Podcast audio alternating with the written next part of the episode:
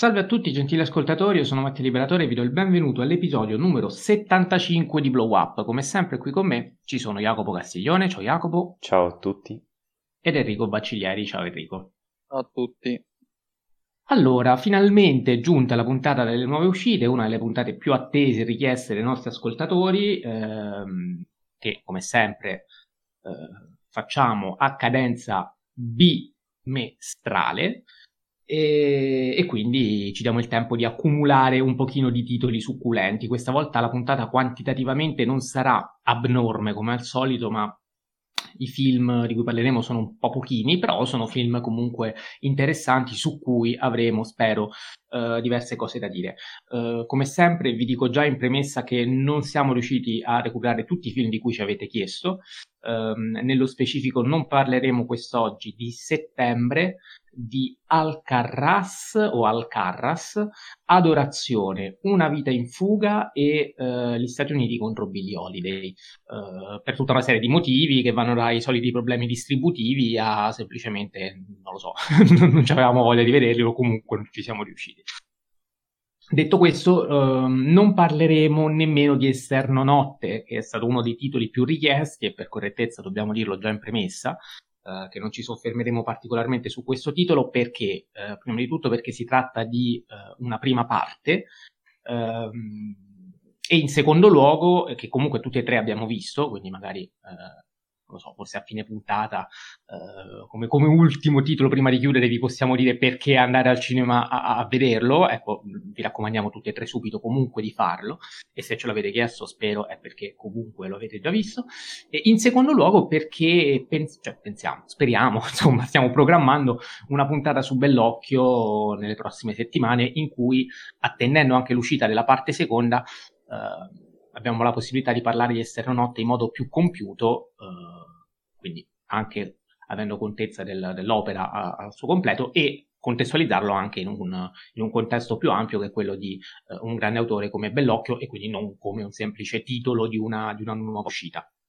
Detto questo, con questa promessa, torniamo alle promesse fatte nelle puntate precedenti perché vi avevamo promesso che avremmo parlato di Ambulance qualora fossimo riusciti a recuperarlo, ebbene non siamo riusciti a recuperarlo alla fine, quindi niente Michael Bay neanche stavolta e per questo ci scusiamo, eh, ma so che eh, Jacopo, come me d'altronde oggi, noi stiamo registrando che 2 giugno, festa della Repubblica, siamo andati tutti e due al cinema, abbiamo visto un film appena uscito, ovvero Jurassic World, e quindi so che Jacopo sta fremendo per parlare di questo capolavoro, giusto Jacopo?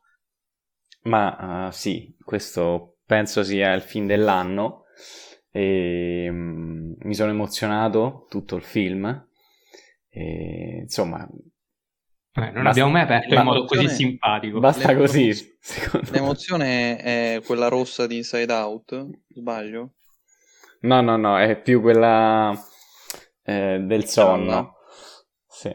Ah, ah, quindi non è Joy F. No, comunque, a parte gli scherzi, il ecco, film bravo. È... Non siamo soliti scherzare, ma oggi ci stava. Dai. No, no, no, sì, oggi ci stava. E prendete però sempre le mie parole eh, con le pinze, visto che sarò molto, molto tranciante, per non dire blasfemo.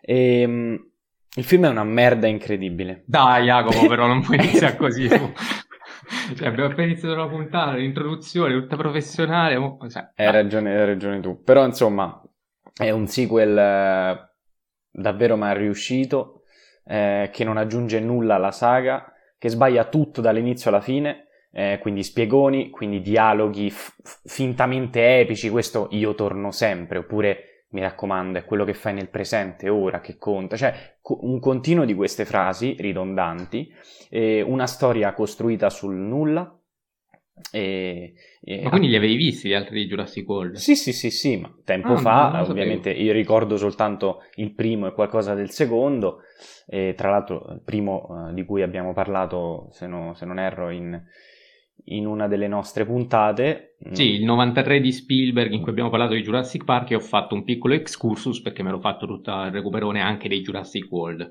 Bravissimo. E, ehm, io purtroppo, cioè, devo dirlo, io solitamente non vado al cinema per questi film perché, eh, diciamo, li annuso già da lontanissimo, eh, anche prima del trailer.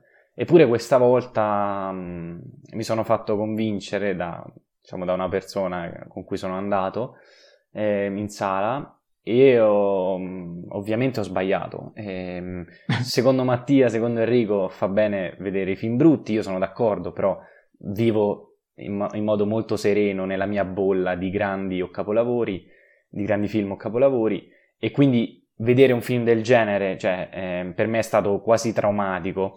Eh, io oh, non vedevo una merda del genere dal Giurassico. Eh, per essere ah, coerenti. Sì, sì, oggi un mattatoio.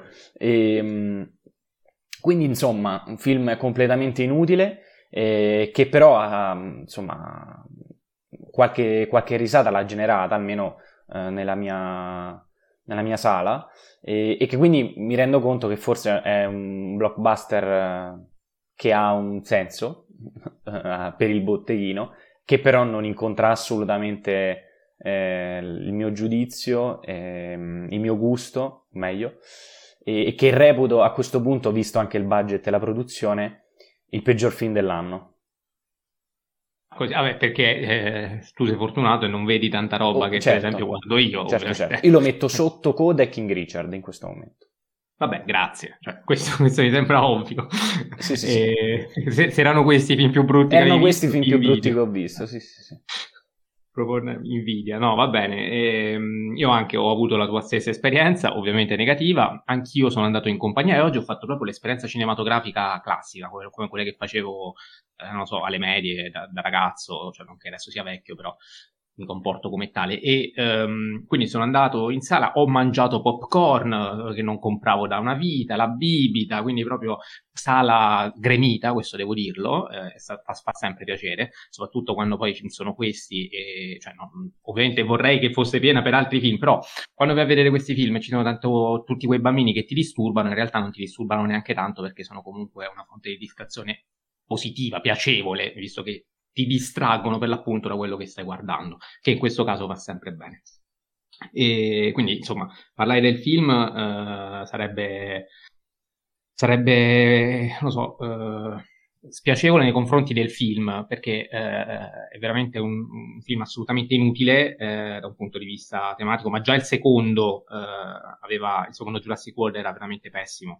Il primo io qualcosina di, di positivo l'avevo visto, comunque un intrattenimento c'era, c'era anche un discorso metacinematografico che su Jurassic Park è comunque importante fare perché eh, Spielberg stesso, abbiamo detto, parlando del, del Jurassic Park del 93, quello originale, che comunque c'è una lettura uh, metacinematografica piuttosto riconosciuta e, e, chiara. E quindi anche il, lo scontro finale tra il T-Rex e il, il, nuovo, il nuovo dinosauro mutante, insomma, uh, per il modo in cui si svolgeva e per quello che poi accade, insomma, poteva avere anche un significato che andasse oltre il semplice, semplice intrattenimento eh, che comunque io almeno personalmente ho ravvisato per quel che vale. Qui invece a partire già dal secondo eh, tutto questo viene meno. Io mh, sono andato, come detto, in compagnia di una persona che aveva apprezzato anche il secondo e che è rimasta anche lei molto delusa per il fatto che eh, questa volta c'era la possibilità di ehm, utilizzare anche gli spazi aperti, di, di, vedere questi dinosauri in ambienti cittadini, in ambienti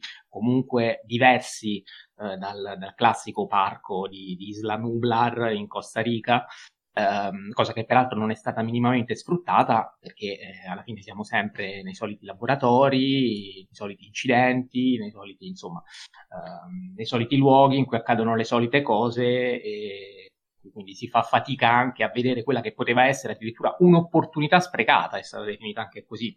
Non e, solo, eh, su questo... scusami se Scusa. ti interrompo, mm. ma nelle ultime sequenze ci sono tre inquadrature così stucchevoli, d- quasi da vomito, in cui dopo tutta questa storia ci sono tre inquadrature in cui ehm, uniscono l'animale, quindi un cavallo per esempio, con eh, con un tipo di dinosauro e li fanno correre nella savana come se fossero la stessa cosa e quindi viva l'integrazione, cioè mh, tutto sì, ciò... anche con gli elefanti. Con gli elefanti e i rino, non mi ricordo come si chiamano i dinosauri, quelli... Triceratopi. I, i triceratopi, bravissimo. E insomma, due o tre inquadrature così orrende perché per nessun motivo, soltanto per eh, addolcire il pubblico, eh, visto che durante tutto il film, tutto il film c'è un abuso di inquadrature su dei cuccioli che, che fa davvero venire voglia di... Ehm, vabbè, non lo dico. Bravo Jacopo. Mantieniti dolce e, e tenero. Sì, sì, sì. Vabbè, quindi eh, Enrico ovviamente sapendo già tutte queste cose prima di noi e non avendo bisogno di vederlo eviterà di fare il nostro stesso errore di cui no, io comunque io, non mi pento. Io, io di Jurassic Park non ho manco visto il secondo di Spielberg, quindi figuriamoci, Figuriamo, se, giusto, figuriamoci se vado a vedere Jurassic World 3. Beh, giusto, giusto, onesto, molto coerente. Eh, io comunque non rinnego questa, questa, esperienza e comunque rimane un'esperienza cinematografica e soprattutto perché è importante vedere film brutti, questo potrebbe essere il tema di una prossima puntata per tanti mila motivi.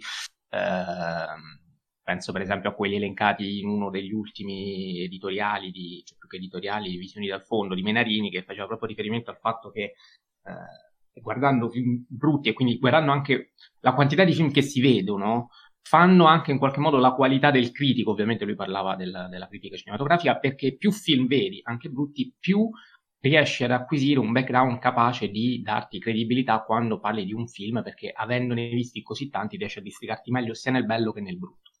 Eh, però non soffermiamoci oltre e direi di passare avanti con quello che invece è stato Uh, questo sì, campione di incassi, forse meno di quanto si potesse sperare tra i più ottimisti, però comunque è andato molto bene al botteghino. Sto parlando ovviamente di Doctor Strange nel multiverso della follia, uh, ultimo film del Marvel Cinematic Universe, diretto da Sam Raimi, uh, film attesissimo da cinefili e non. Parola quindi ad Enrico per sapere cosa ne pensa riguardo.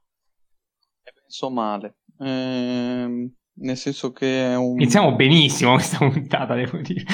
È, un film che mi ha deluso anche molto. Eh, Raimi mh, mm, era da parecchio che non, non dirigeva un film. Sarò piuttosto lapidario. Eh, dopo aver scoperto che, come immaginavo, eh, lo sceneggiatore ha inserito forzatamente elementi reimiani quindi da appassionato di Sam Raimi, sapendo che lo dirigeva, eh, l'avrebbe dovuto dirigere Sam Raimi, ha inserito forzatamente tutti questi elementi della filmografia, e quindi il Darkhold che ricorda il Necronomicon, e quindi eh, il finale con Wanda che sostanzialmente è un po' simile a, ehm, al finale invece di Spider-Man 2, ricordiamo che abbiamo fatto la puntata eh, della trilogia di, di Spider-Man, quindi se la volete recuperare, recuperatela. E, ehm, e mh, mm, tutti questi inseri- inseri- inserimenti eh, a, mh, mm, allo stesso Sam Raimi non piacevano, non, non era convinto. Infatti Raimi sostanzialmente gioca a fare Raimi in un modo talmente manieristico che risulta veramente irritante a un certo punto e il film soprattutto è secondo me un mappazzone di scrittura eh, indecente in alcuni passaggi ehm, per quanto, secondo me, eh, c'erano sulla carta molte cose interessanti.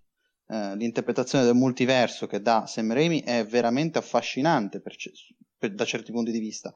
Il problema è che è tutto uno spiegone e da uno come Sam Raimi mi sarei aspettato qualcosa di superiore.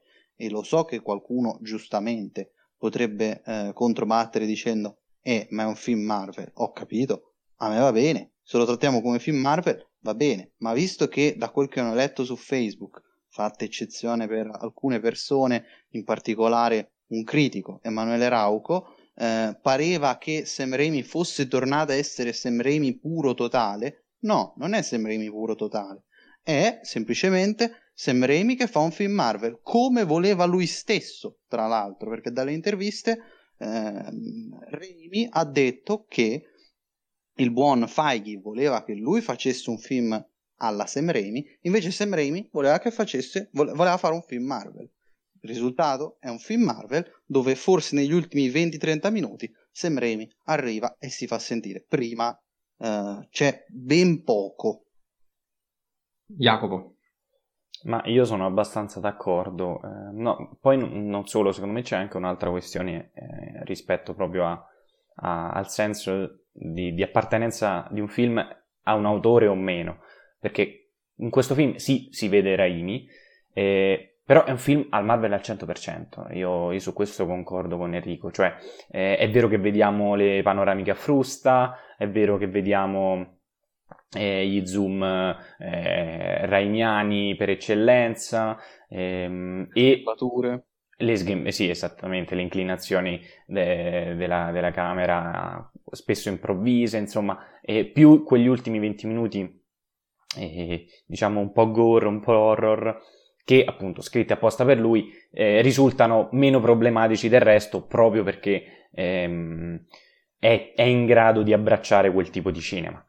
Tutto il resto è mh, mm, il solito film, anzi la solita solfa, visto che ormai No Time to Die ha coniato questo, eh, questa frase e io la riutilizzo quando, quando posso, ehm, nel quale gli, gli spiegoni sono eh, all'ordine insomma della, della mezz'ora, eh, se non di meno. E, e ripeto, ehm, tocca ripetere quello che ha detto Enrico, però il film si chiama Nel multiverso della follia, cioè Doctor Strange nel multiverso della follia, della follia. Ed è il multiverso il vero, doveva essere il vero valore aggiunto di questo film, eh, visto che le ambientazioni eh, spesso frenetiche lo potevano permettere, eh, visto che ehm, appunto una costruzione eh, irrealistica ma supereroisti e quindi anche eh, insomma Raimi poteva spaziare davvero tanto. E non è successo, il potenziale era tanto, ma non si vedono, non si vede un lavoro di montaggio eh, ben congegnato quando eh, se pensi soltanto a, all'utilizzo che uno può fare dei portali del multiverso, ehm, ci sarebbe da, da, sbizzarrirsi davvero all'infinito. E, e, in più ci sono tutti quei problemi del multiverso ehm, che Mattia si è divertito eh, a, ad elencare, non tutti, ma quasi sulla, sulla sua recensione per cui c'è una disaffezione ai personaggi eh, incredibile, perché ovviamente se, se, tutti possono rinascere perché vivi in altri universi, ehm, il senso de, de, della vita in generale perde, perde proprio eh, di senso. Inoltre ci sono tutti questi camei che, per quanto mi riguarda, sono soltanto ridicoli, strizzano l'occhio a, al fan di turno. E, ehm, e, non fanno invece quello che alcuni hanno detto, cioè in quella famosa scena in cui appaiono tantissimi personaggi di un altro universo e, e li uccide tutti, eh, Wanda, mm, allora è un, è un, sintomo che la Marvel sta facendo autocritica e si, au- si dis- distrugge i propri eroi. Eh, io non sono d'accordo, per me è proprio un, una sequenza costruita per il piacere dei fan e che non dice niente al, allo spettatore che invece ha bisogno di intrattenimento in primis e, e poi un, un, senso a quello che, che vede. E questo secondo me non... Si può dire che la sequenza degli Illuminati rappresenta molto bene il mappazzone che è il film? Probabilmente, probabilmente. Sì, si può dire. Sì, sì, sì. sì.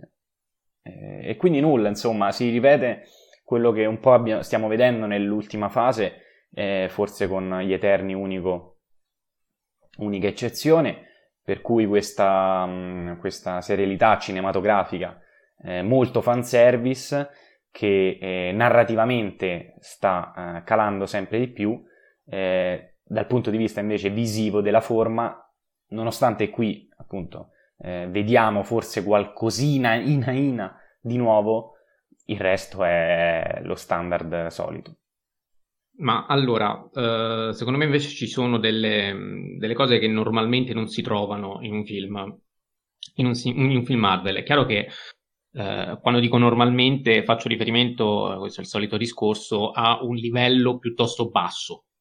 Eh, però va segnalato che ci sono delle novità, eh, o comunque eh, più che delle novità, delle cose che alzano un pochettino l'asticella. Una novità c'è ed è ehm, il ricorso al, um, al gore, cioè ci sono delle, delle scene splatter non, non clamorose che però sono inedite nell'ambito del Marvel Cinematic Universe e il fatto che questa concessione sia stata fatta per la prima volta um, a Sam Raimi, eh, non sappiamo se per volere suo, per volere produttivo, per volere di chi, mh, mm, sinceramente non mi interessa, è comunque un elemento che insomma, dobbiamo segnalare e mettere lì per capire anche che eh, insomma, la Marvel in, in, un certo senso ha aperto una porta, si è detta disposta in, tal, in taluni casi a fare anche qualcosa di diverso, quindi a, a concedere quel pizzico di, uh, di, di, di, gore per l'appunto che tante volte, insomma, di cui tante volte i fan lamentavano l'assenza totale. E se vogliamo una sorta di risposta anche un po' indiretta um, e chiaramente molto uh, ovattata, coperta dal solito fatto che comunque il target è disneyano in un certo senso, però uh, dicevo è, può essere considerata anche una sorta di risposta dei, Swiss, dei Suicide Squad, perché no, in cui lì ovviamente questo elemento era completamente estremizzato e, e lasciato allo sbando. Um, e quindi come se volete dire non dovete per forza guardare un film della DC se volete anche quello, volendo possiamo farlo anche noi seppur in modo diverso. Eh, detto questo, mi è parso interessante anche interessante, interessante un parolone, però c'è una questione sulla, sul personaggio di America che, per quanto banale, offre una lettura eh, politica che, che, che, normalmente non troviamo. Eh, ripeto, è banalissima, però il fatto che ci sia un personaggio di nome America che ha un potere molto forte, un potere che quindi può essere accostato a, a, quello che è l'American Dream, quindi eh, l'America come paese del benessere, come, come attrattivo e punto di riferimento per tutti, un potere quindi che le consente di viaggiare attraverso gli universi e quindi l'American Dream è un potere che consente all'America di viaggiare attraverso le culture, non a caso il personaggio è un personaggio latino, ehm, un potere che comunque America non riesce a controllare. Non è un caso che infatti l'America, non no. riuscendo a controllare questo suo potere, scatena continuamente conflitti e guerre. Scusa Enrico, stai dicendo qualcosa? Sì, volevo dire che eh, que- questa interpretazione mh, è assolutamente condivisibile e rende anche un po' interessante la storyline di America. Il punto è che secondo me la storyline di America è veramente mediocre, è la peggiore di tutte. Eh, nel senso che è letteralmente trattata come un oggetto. Esatto. Cioè, se America non fosse un personaggio, ma fosse un, una bacchetta magica, il film non cambierebbe niente perché il personaggio di America è talmente piatto, talmente mal scritto, talmente non caratterizzato. Poco carismatico ha... da un punto di vista interpretativo. Eh? eh? Poco carismatico anche da un punto di vista interpretativo, ci si affeziona poco all'attrice, al personaggio. Su quello, quello sono d'accordo, ma non l'ho detto perché l'ho visto in italiano e magari in originale è molto più brava. Eh, ho voluto, eh, diciamo, sospendere il giudizio, anche se temo sia così anche in lingua originale. Eh, comunque, ehm, dovranno approfondirla con una serie, però non è possibile che in un film questa veramente faccia la parte della bacchetta magica.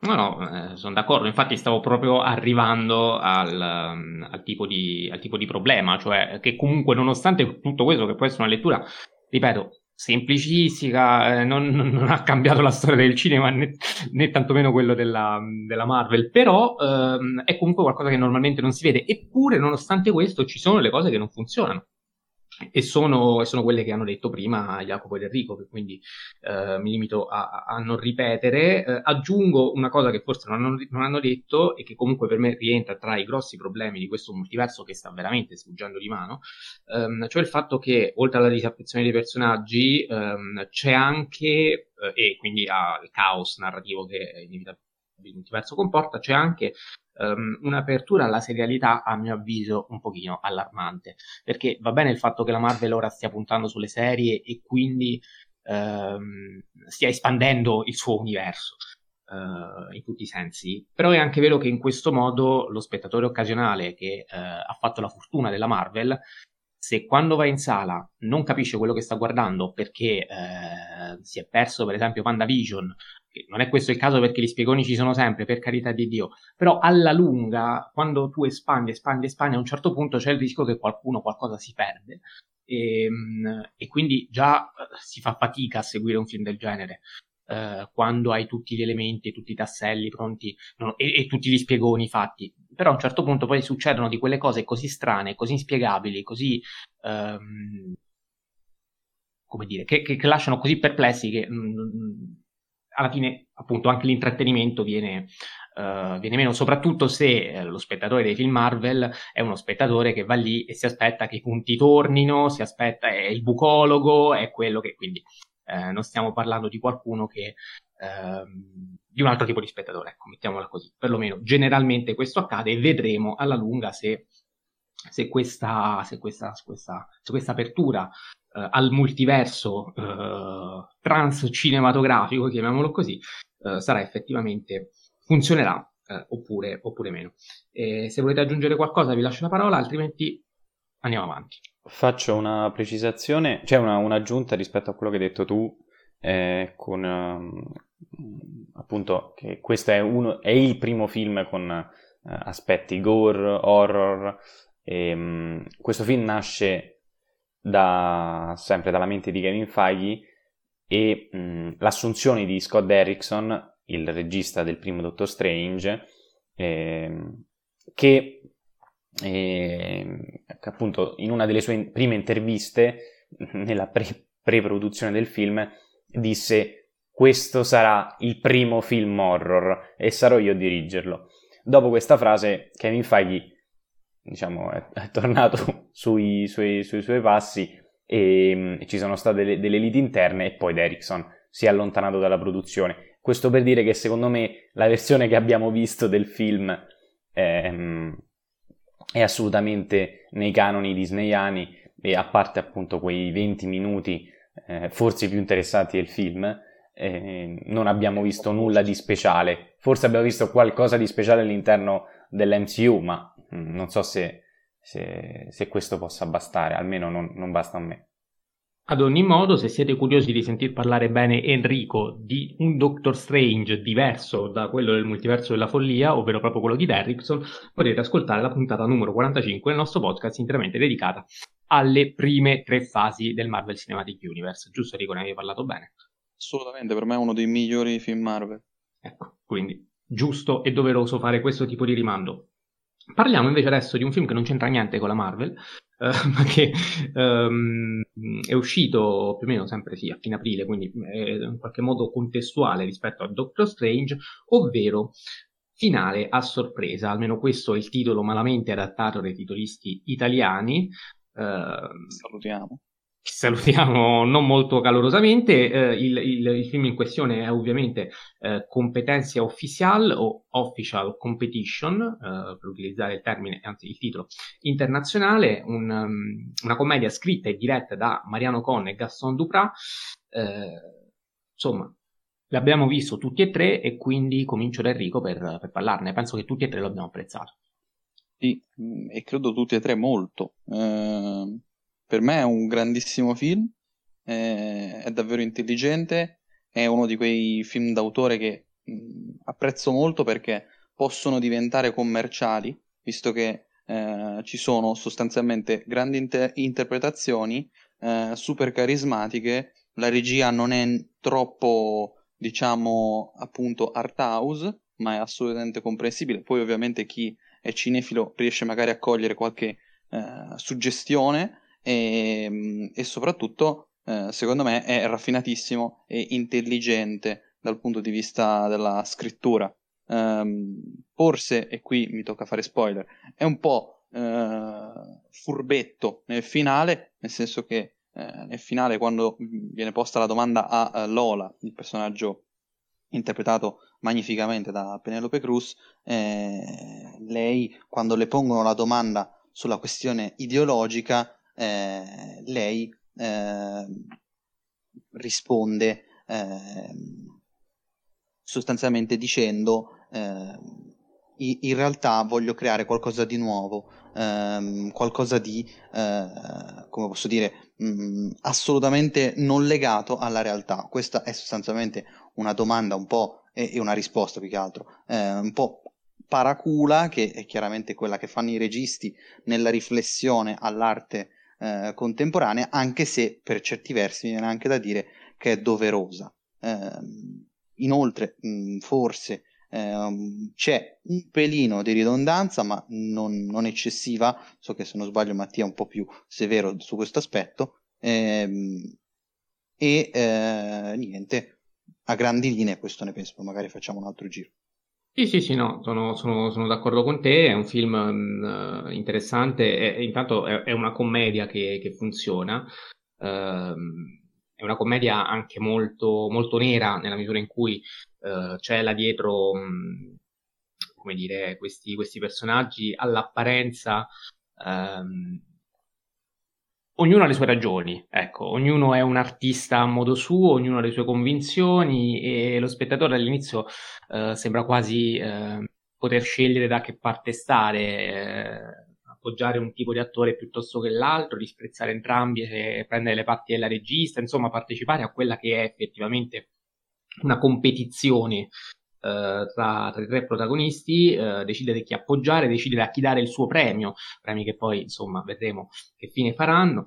E, e, però poi in realtà uh, ci si accorge soprattutto dal, alla fine che, che, che, non c'è nessuno che si salva, che in realtà ognuno in modo diverso è ipocrita e non fa altro che pensare al, a quelli che sono i suoi scopi personali, a ottenere la fama e il successo, lo fanno in modo completamente diverso l'uno dall'altro, chi ostenta, ostentandolo e non facendosi alcun problema al riguardo, chi addirittura disprezzando fama e successo e ostentando l'esatto opposto, chi invece fingendo eh, di non essere minimamente interessato al raggiungimento di fama e successo, ma perseguendoli fino in fondo come eh, fa Lola alla fine con quello sguardo glaciale in, um, in, camera che sembra in qualche modo, almeno a me così è sembrato, aver capito cosa è successo, cioè Lola ha capito quali sono state le dinamiche, um, però eh, per convenienza personale sembra aver deciso di far finta di nulla, cioè eh, ha fatto la finta tonta per riuscire poi a portare avanti un progetto diverso. Ecco, adesso stiamo cercando di non fare spoiler per chi eventualmente non dovesse averlo visto, però ehm, rispondiamo anche a chi questo film, insomma, ci ha chiesto di parlarne, sono diversi i nostri ascoltatori che l'hanno fatto e quindi cerchiamo di essere anche più completi possibile in tal senso. Uh, Jacopo.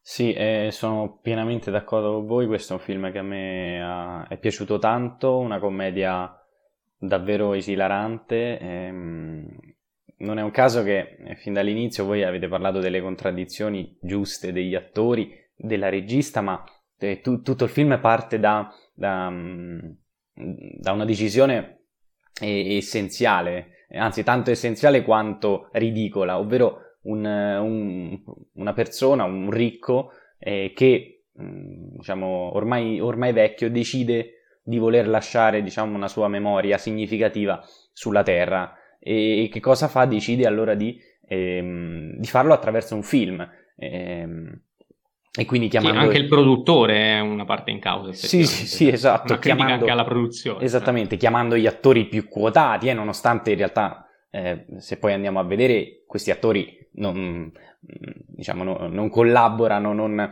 non, non, combaciano e non si trovano all'interno di un film del genere, chiamando la regista più, eh, più autoriale, più, eh, più originale, che, che più può dare quel piglio artistico al suo film e quindi già, da, già, già dall'inizio vediamo un cinema che sì è percepito come, come diciamo, una, una, forma d'arte che però ha uno scopo eh, molto più individuale, eh, molto più opportunistico appunto quello dello, dello stesso produttore.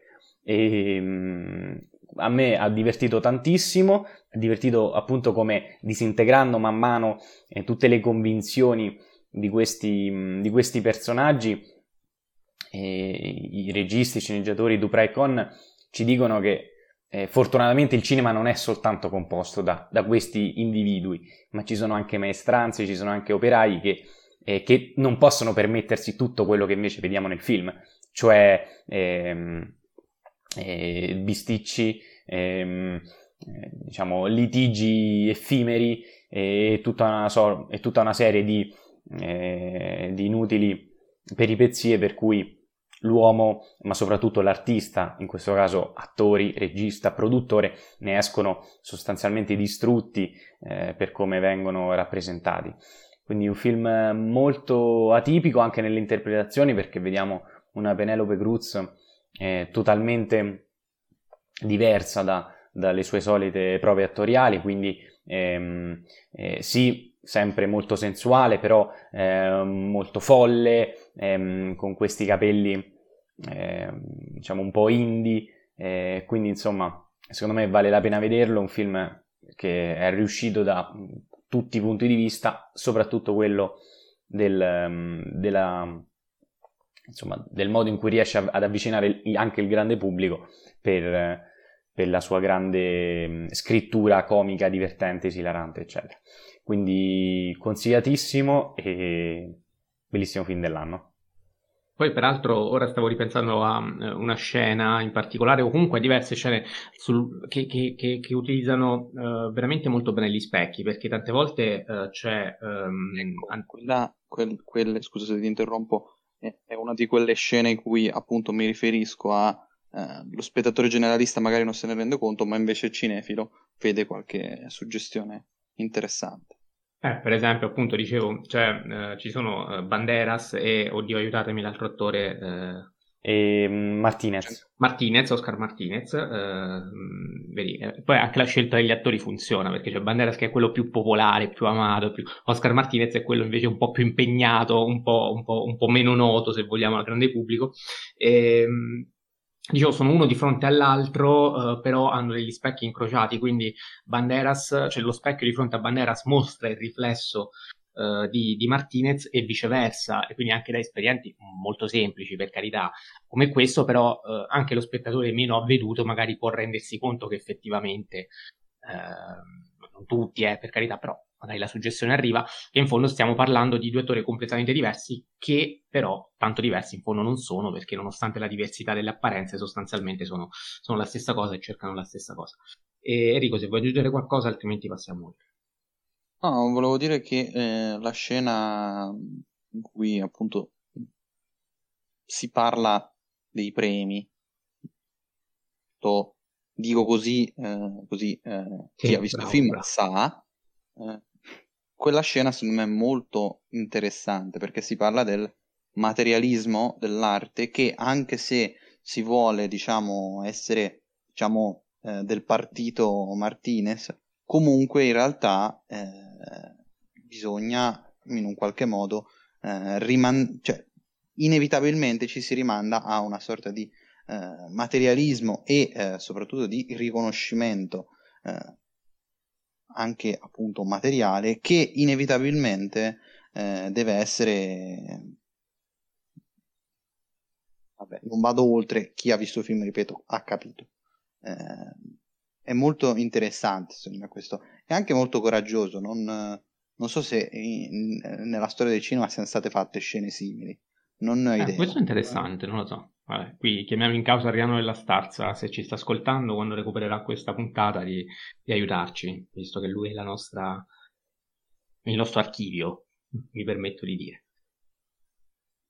E va bene, direi di passare oltre e di passare a parlare quindi di The Northman, eh, film che insomma molto discusso, molto atteso.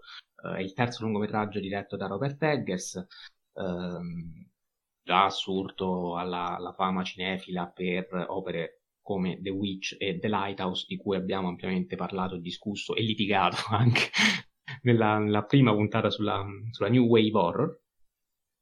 È un film che ehm, ha diviso eh, molto, soprattutto il web, eh, c'è chi lo osanna a, a grande filmone d'autore, eh, non compreso fino in fondo dal pubblico che eh, l'ha fatto floppare e, e, ha disertato le sale, comunque è stato Il pubblico non capisce mai un cazzo. Ecco, eh, un film, eh, poi su questo torniamo, torniamo, torniamo dopo, eh, in collegamento col prossimo film che invece sta incassando tanto, di cui parleremo quest'oggi. E, ehm, e dicevo appunto, il film è costato tanto, se non sbaglio sui 90 milioni, però non ho ricontrollato. Sì, 90-95. Eh, in Italia quanti ne avrà incassati? Non me lo ricordo nemmeno. Eh, comunque molto pochi. E non so se è arrivato ai 2 milioni. Non, non credo.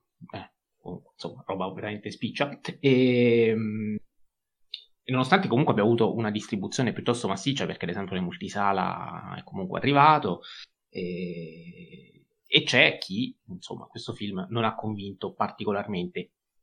Non so, allora, Enrico non l'ha visto, cioè, fughiamo subito i dubbi, giusto? No. Bene, uh, io e Jacopo credo che siamo un pochino nel mezzo, giusto Jacopo? Sì, diciamo. sì. Giustissimo. Comunque ti confermo è circa un milione, un milione e qualcosa. È incassato in Italia? Sì. Ok, cominci tu, comincio io? Bah, eh, comincio io, poi magari mh, mm, ritorno, cioè, facciamo più giri. Ah, questo... Mh, mm, ah, partiamo da un punto, secondo me, a parte tutte le interpretazioni che Ecco, no, partiamo da qui. È un film molto lineare, è un film tratto da um, un racconto della mitologia norrena che a sua volta ispirato l'Amleto di, di Shakespeare, eh, quindi una storia molto lineare che tutti già eh, sapevano, eh, anche prima di entrare in sala, e, ehm, e, che secondo me non è che si presta a tantissime interpre- interpretazioni, è quella. E, e, proprio per questo, secondo me, Dan Hoffman mh, mm, non va a cercare quello, non va a cercare un, diciamo, una sofisticatezza narrativa particolare. Ehm, quello che secondo me Eggers ha, ha, voluto portare al cinema è un'esperienza, su questo siamo d'accordo, un'esperienza cinematografica molto immersiva per un pubblico um, quanto più ampio possibile, visto anche il budget che ha voluto utilizzare e che, insomma, per cui si è fatto aiutare dalle, dalla, dalla, grande produzione. E quindi il risultato è quello di, di, un, di un'epopea vichinga monumentale dal punto di vista visivo, quindi una potenza ehm, che sfrutta le immagini per, eh, per raccontare ehm, quanto l'uomo è bestia, quanto eh, queste lande infinite eh, ridimensionano l'uomo e la sua piccolezza, nonostante ehm, possa avere anche eh, quasi discendenze divine, e ritorna il ruolo del, del mito e della leggenda nel modo in cui Eggers riesce a flirtare tra, tra la realtà e la finzione e, mm, e, il modo in cui appunto in cui il mito entra a far parte della, della verità, non solo della realtà. E, mh, mm, ho apprezzato, ecco, forse questo, che a differenza degli altri due film, dove i protagonisti solamente nel finale diventano consapevoli ehm, di se stessi, del proprio ruolo, qui invece quasi fin da subito, dopo le prime sequenze eh, di lui bambino, ehm, assistiamo a, a, a, un uomo eh, già crudele, già maligno, eh, che ha un obiettivo eh, preciso. Detto tutto questo, e detto anche un'altra, secondo me, eh, un altro elemento della sua poetica che eh, ho, ho, citato più volte, ovvero quello del passato come un, un grande fardello dell'uomo eggerziano, eh, una sorta di eh, di, di, dipendenza, di, di, di trappola che, che, che, ne impedisce una sorta di, emancipazione, di cambiamento. Ecco, detto tutto questo, eh, il film poi, in sé per sé, secondo me non, non, è così semplice da guardare, nel senso che sono, è molto lungo, eh, è un film che appunto eh, ha una narrazione così lineare da, eh, da non riuscire a, diciamo, a a, ad avvicinare quello spettatore che, che Eggers lo conosce e lo conosce anche molto bene con i due film precedenti che mi permetto di dire sono parecchio superiori a questo eh, e che quindi non ritroveranno mai quel tipo di spettatori, ehm, quell'universo eh, bergmaniano, eh, kubrickiano a volte che invece aveva caratterizzato i primi due film e, e, quindi per forza di cose diventa un film minore, un film che punta all'intrattenimento ma che non intrattiene abbastanza, che sperimenta ma che facendolo non riesce a incassare quello che, eh, che invece si era prefissato di fare e che quindi è un film riuscito a metà. Eh, poi alcune sequenze sono straordinarie, altre molto meno, però insomma io sono, sono così, sono un po' in mezzo. Abbiamo parlato tante volte del compromesso tra autorialità e commercialità di un'opera. Abbiamo parlato tante volte positivamente Uh, di, degli autori capaci di riuscire a portare avanti questo compromesso, di, far, di, di, essere addirittura il compromesso fondante della loro poetica. Penso ad autori come, uh, come Come Nolan, come Barton. Come... Nolan è controverso, ovviamente, dico in questo podcast, però dico in generale. E, ehm, Norman è un giocattolone? Punto di domanda. Ho chiesto se The Northman è un giocattolone. Eh, no, non è un giocattolone, quindi. Però ecco, il, il punto è proprio questo. Eh, in questo caso Eggers non è riuscito a fare quel salto di qualità a cui ha legittimamente ambito. Ehm, non riuscendo a intrattenere lo spettatore medio, generalista, eh, perché è un film che non, non, è in grado di intrattenere quel tipo di spettatore, senza neanche accontentare lo spettatore cinefilo che invece era prima il suo zoccolo duro, ecco, faceva parte del suo zoccolo duro. Quindi eh, l'operazione da questo punto di vista è fallita. Eh, e lo stesso Eggers, peraltro, eh, lo, lo, lo, ha detto, oggi girava su, su, un gruppo Facebook un post in cui Eggers diceva di, eh, ha dichiarato di dover rivedere le sue strategie eh, dopo, dopo, il fallimento che The Northman è stato, quindi è stato lui stesso a parlare di fallimento. Sì, sì, confermo, e... non solo, ha anche detto che non girerà mai un film Marvel, non so per quale motivo lo ha detto, però Vai, probabilmente glielo avranno chiesto i giornalisti, che questa è una domanda ormai abituale. E in questo gruppo, proprio in questo gruppo, adesso non, non ricordo purtroppo, forse la Tana del Bianconiglio, uno dei Sì, sì, sì, sì, è la Tana del Bianconiglio in cui sono su Facebook, eh, normalmente mi appare qualcosa, era poi sotto pieno di commenti sul fatto che la gente, se una persona, non, se, se, un personaggio, cioè se un film non ha insomma un protagonista che indossa un mantello e ha superpoteri, al, al cinema non ci va, che i ragazzini normali sono viziati con i film della Marvel, che è tutta colpa della Marvel, di qua e di là. E io sommessamente mi sono divertito tantissimo, uh, ho passato dieci minuti, ero in bagno su Facebook, e, e, li ho passati a commentare a tutti questi soggetti una semplice cosa, che Top Gun Maverick, film di cui adesso ci uh, apprestiamo a parlare, uh, non è un film della Marvel, non è un film della Disney, non è un film in cui c'è un supereroe. Beh, è come se ci fosse. No, no, invece no, è molto no, diverso. No, no, no, no, lo so, è per, è per, era, un, era, una battuta ridicola sul fatto che adoriamo Tom Cruise come se fosse il nostro supereroe. Sì, questo assolutamente. È il nostro supereroe proprio perché si, pre- si, si, presenta come un eroe umano, che è molto diverso, perché lui è un eroe, non è un supereroe, eh, e, e, in questi tempi la, dis- la distinzione va fatta. Siete d'accordo sul fatto che possiamo iniziare a parlare di Top Gun, giusto? Sì, sì. Assolutamente.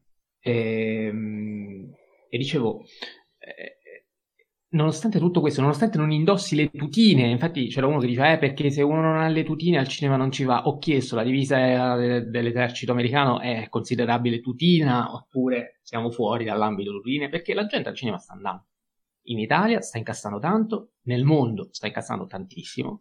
Um, già si può parlare a, a pochi giorni dall'uscita di uh, ehm, il passaparola sarà ottimo perché il film sta piacendo a tutti, sta piacendo agli amanti di Top Gun eh, che, che, che, volevano, che si sarebbero accontentati della semplice operazione nostalgia, sta piacendo a chi Top Gun 1 manco l'ha mai visto ed è andato in sala e si è divertito e magari se lo va a vendere dopo.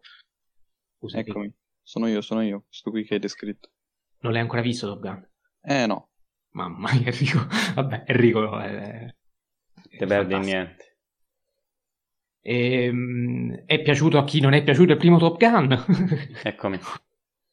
e abbiamo è, è piaciuto veramente eh, a tu. Poi, per carità, c'è sempre qualcuno a cui non piace, ovvio, viva Dio, per carità.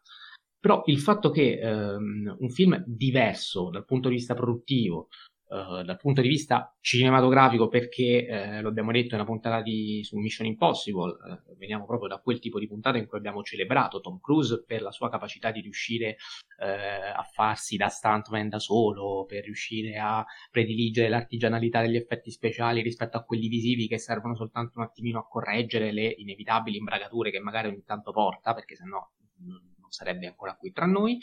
E, ehm, quindi per tutti questi motivi Uh, Top Gun Maverick è un film che uh, questo podcast all'unanimità si, cioè, si, si, sente di dover celebrare. Um, e per tutti questi motivi mi sono tolto anche le soddisfazioni questa mattina di rispondere a questi cinefili un po', un po sui generis, un po' particolari perché è, è vero che uh, anche, cioè noi siamo i primi che ci lamentiamo del fatto che le sale sono sempre vuote, che ci sono film che meriterebbero tanto, che non sono conosciuti, che non sono visti, però quando un blockbuster riesce a funzionare anche in modo diverso eh, rispetto a quelle che sono le solite dinamiche e, e, funziona in modo trasversale nel pubblico, è giusto celebrarlo. Non, bisogna, non, non lo diciamo soltanto perché ci è piaciuto, perché qui abbiamo Enrico, per esempio, che eh, celebra me contro te, per dire. Sì, sì, sì, assolutamente. Eh, che, che, incassano anche se sono delle cose oscene che io e Jacopo ci rifiutiamo di vedere, eppure siamo qua a fare i complimenti, quindi penso che da questo punto di vista rivendico una certa obiettività parlo di noi tre di questo podcast, nel celebrare i successi a prescindere dal gusto personale e dal gradimento poi eh, di fondo.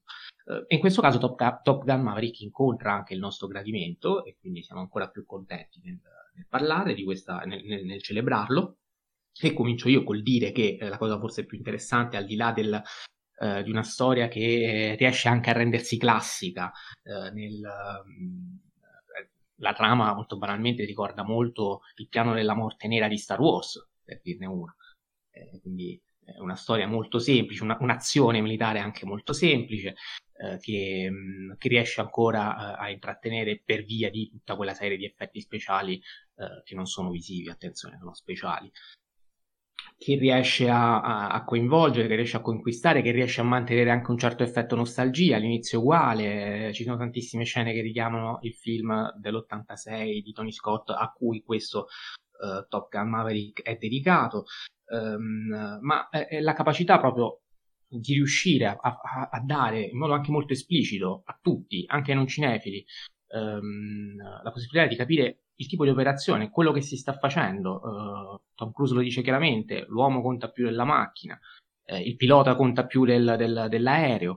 Uh, e quindi anche questo film, anche quegli effetti speciali contano più di quelli visivi e quindi anche l'eroe conta più del supereroe, anche senza superpoteri riusciamo a compiere azioni, uh, azioni spettacolari e qual è il vero eroismo uh, di, di, Maverick, il terrorismo di Maverick è stato vincere, uh, cinematograficamente parlando, sul piano produttivo, perché questo è un film per la sala, che sconfigge, uh, che sconfigge la piattaforma perché è rimasto fermo per tantissimo tempo e quindi Tom Cruise lo dice eh, chiaramente, è un'intervista che è andata in onda nelle, nelle anteprime, nelle sale, cioè c'è un estratto di Tom Cruise che parla, ringrazia lo spettatore per essere seduto in sala. Meraviglioso, meraviglioso. Esatto Milano, per essere venuto, ehm, per, per, aver scelto di godersi lo spettacolo nel luogo in cui lo spettacolo è stato pensato, nella sala cinematografica, quindi c'è un discorso che Cruise apertamente dichiara, dice, e, e lo spettatore non può che apprezzare, non può che rendersi conto di quello che sta guardando e non può che tornare a casa soddisfatto di quello che ha fatto, quindi non come è tornato a casa oggi Jacopo dopo Jurassic World, ma tutto il contrario, contento di essere uscito, di essersi alzato dal divano e quel film su piattaforma non se lo vedrà mai, piuttosto, qualora mai dovesse uscire ovviamente, piuttosto ci si compra il Blu-ray e se lo godrà come si deve. Detto questo, cominciamo da Enrico. Ah, devo fare un attimo due precisazioni e un piccolo passo indietro prima di parlare di Top Gun. Eh, siccome magari c'è qualcuno che non ha mai sentito questo podcast ed è la prima volta che ci ascolta, prima quando ho detto che il pubblico non capisce un cazzo, era una battuta sarcastica, eh, perché eh, chi ci segue invece sa che sono molto critico verso questa cinefilia populista, eh, che appunto parla di... Per, per, andare in sala c'è bisogno di eh, cazzoni in calzamaglia, eh, quindi io mi dissocio a- apertamente da questa uh, cinefilia e, e, la seconda precisazione è che io i film di me contro te non ho visto nessuno dei tre però hanno una idea produttiva che in Italia al momento non abbiamo. Quindi già per questo uh, io li sostengo a prescindere. Um, anche se i film sono orrendi visivamente. Um, il punto qual è di Top Gun che eh, Top Gun c'entra eh, davvero tutto dal punto di vista cinematografico. Eh, perché produttivamente, mh, mm, non aggiungo altro, ha già fatto una disamina perfetta Mattia. Eh, e dal punto di vista, secondo me, invece strettamente cinematografico, di immagini, eh, sceneggiatura, eh, regia, è veramente incredibile perché è metatestuale a livelli incredibili questo film. È proprio un film teorico eh, nonché classico, eh, in alcuni punti davvero eh, lo, è la prima cosa che ho detto appena uscito dalla sala. Eh, in alcuni punti è talmente perfetto che sembra un film di Howard Hawks eh, perché davvero la costruzione delle sequenze e del montaggio è davvero talmente raffinata e lavora di uh, continuity che veramente funziona ogni singolo aspetto. Eh... Lo sai, scusami, lo sai dove mi ha ricordato anche a me Ox? Quando... Mm, la velocità anche. Mm, eh. Esatto, non solo, c'è, un, c'è, una sequenza che è montata, sembra davvero di tornare al cinema classico, in cui ehm, il grande, insomma, il, il capo del, del, dipartimento di Top Gun torna eh, nella sede e non trova nessuno. E ci sono un paio di stacchi in cui eh, lui si gira, poi va in mezzo alla pista con tutti gli aerei, c'è una musichetta di sottofondo e poi scopre che, che si stanno eh, allenando nella spiaggia. Quella sequenza è incredibilmente vicina, secondo me, ad Howard Hawks in particolare. E quindi è veramente un film intelligentissimo. E poi scusami, scusami Enrico, ma per rimanere su Howard Hawks, non c'era anche un film di Howard Hawks proprio bellico sul, sì, sì, sì. sugli aerei, avventurieri dell'aria? Eh, sì, può essere. Eh, non lo so. Non sono Comunque, sicuro. in generale, c'è un, c'è un, film anche di Howard Hawks dedicato proprio agli, agli aerei bellici. Insomma. Comunque, in generale, Howard Hawks aveva il fascino per la velocità, per il ritmo. Infatti, questo film ha un ritmo che eh, esplode. Eh, forse è, è, troppo moderno eh, nei primi 20-25 minuti eh, che anzi più postmoderno più che moderno, eh, nel senso che riflette sul, su ciò che è stato Top Gun il primo ehm, e c'è un, un, uno sguardo al passato comunque sempre metacinematografico ehm, e quindi ehm, secondo me lavora anche sul, uh, sull'icona divistica ehm, appunto, mh, secondo me, anche il fatto che eh, l'uomo deve sopravvivere alla macchina, la questione delle generazioni, secondo me, è anche legato alla figura attoriale.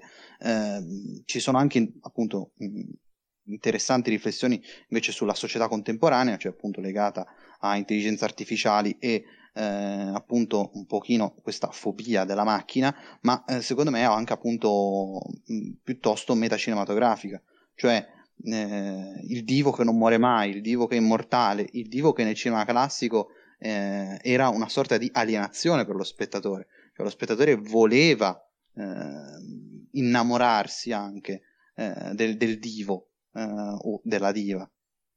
Eh, quindi secondo me questo è un film davvero eccezionale, per me è, è l'esempio perfetto di come si fanno i blockbuster oggi, cioè film che devi andare in sala per goderli, perché eh, la spazializzazione dell'audio, eh, con un Atmos fatto benissimo, è un film spettacolare.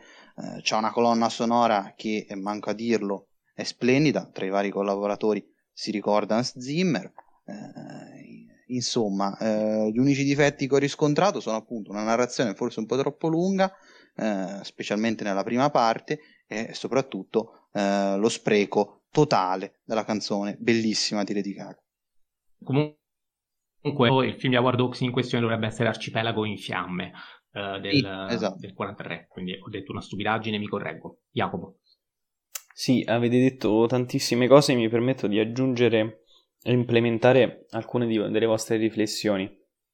Innanzitutto eh, confermo una cosa che, che ho già eh, detto più volte all'interno del, cioè nell'ultima puntata del podcast dedicata proprio a, a, Tom Cruise in merito alla saga di Mission Impossible. Cioè qui si riconferma una coppia di eh, produttori e, eh, e, e, sceneggiatore, cioè Tom Cruise e Christopher McQuarrie, che in compagnia del regista Kosinski, che secondo me si riconferma come uno dei più eh, interessanti eh, registi o comunque eh, mestieranti che si, eh, di, si, dedicano a questo cinema eh, action soprattutto eh, e che riescono a, a, trasmettere qualcosa oltre eh, alla, alla solita, alla, al solito genere eh, dell'azione che quindi come, come, spesso diceva Mattia nella puntata scorsa ehm, si cade nella poca ciccia e, ehm, e quindi una coppia, Cruz McQuarrie, che qui davvero fa, fa nuovamente faville dopo gli ultimi due e, e mezzo Mission Impossible. E, e, poi un film che eh, ricordiamo il Top Gun 1 dell'86, era un film m- muscoloso, un film eh, autocelebrativo ovviamente, soprattutto militarmente, era un film di propaganda. Film eh, reganiano. Reganiano fino al midollo che eh, si rientrava in, que- in, tutta quella serie di film, soprattutto negli anni Ottanta, che fotografavano un periodo, cioè quello della guerra fredda, quello della supremazia statunitense che da lì a poco avrebbe eh, costretto l'Unione Sovietica alla, alla, dismissione e che anche a distanza di anni, secondo me, e, e contestualizzato risulta comunque ridicolo e pomposo, eh, nonostante ci permetta di analizzare un decennio.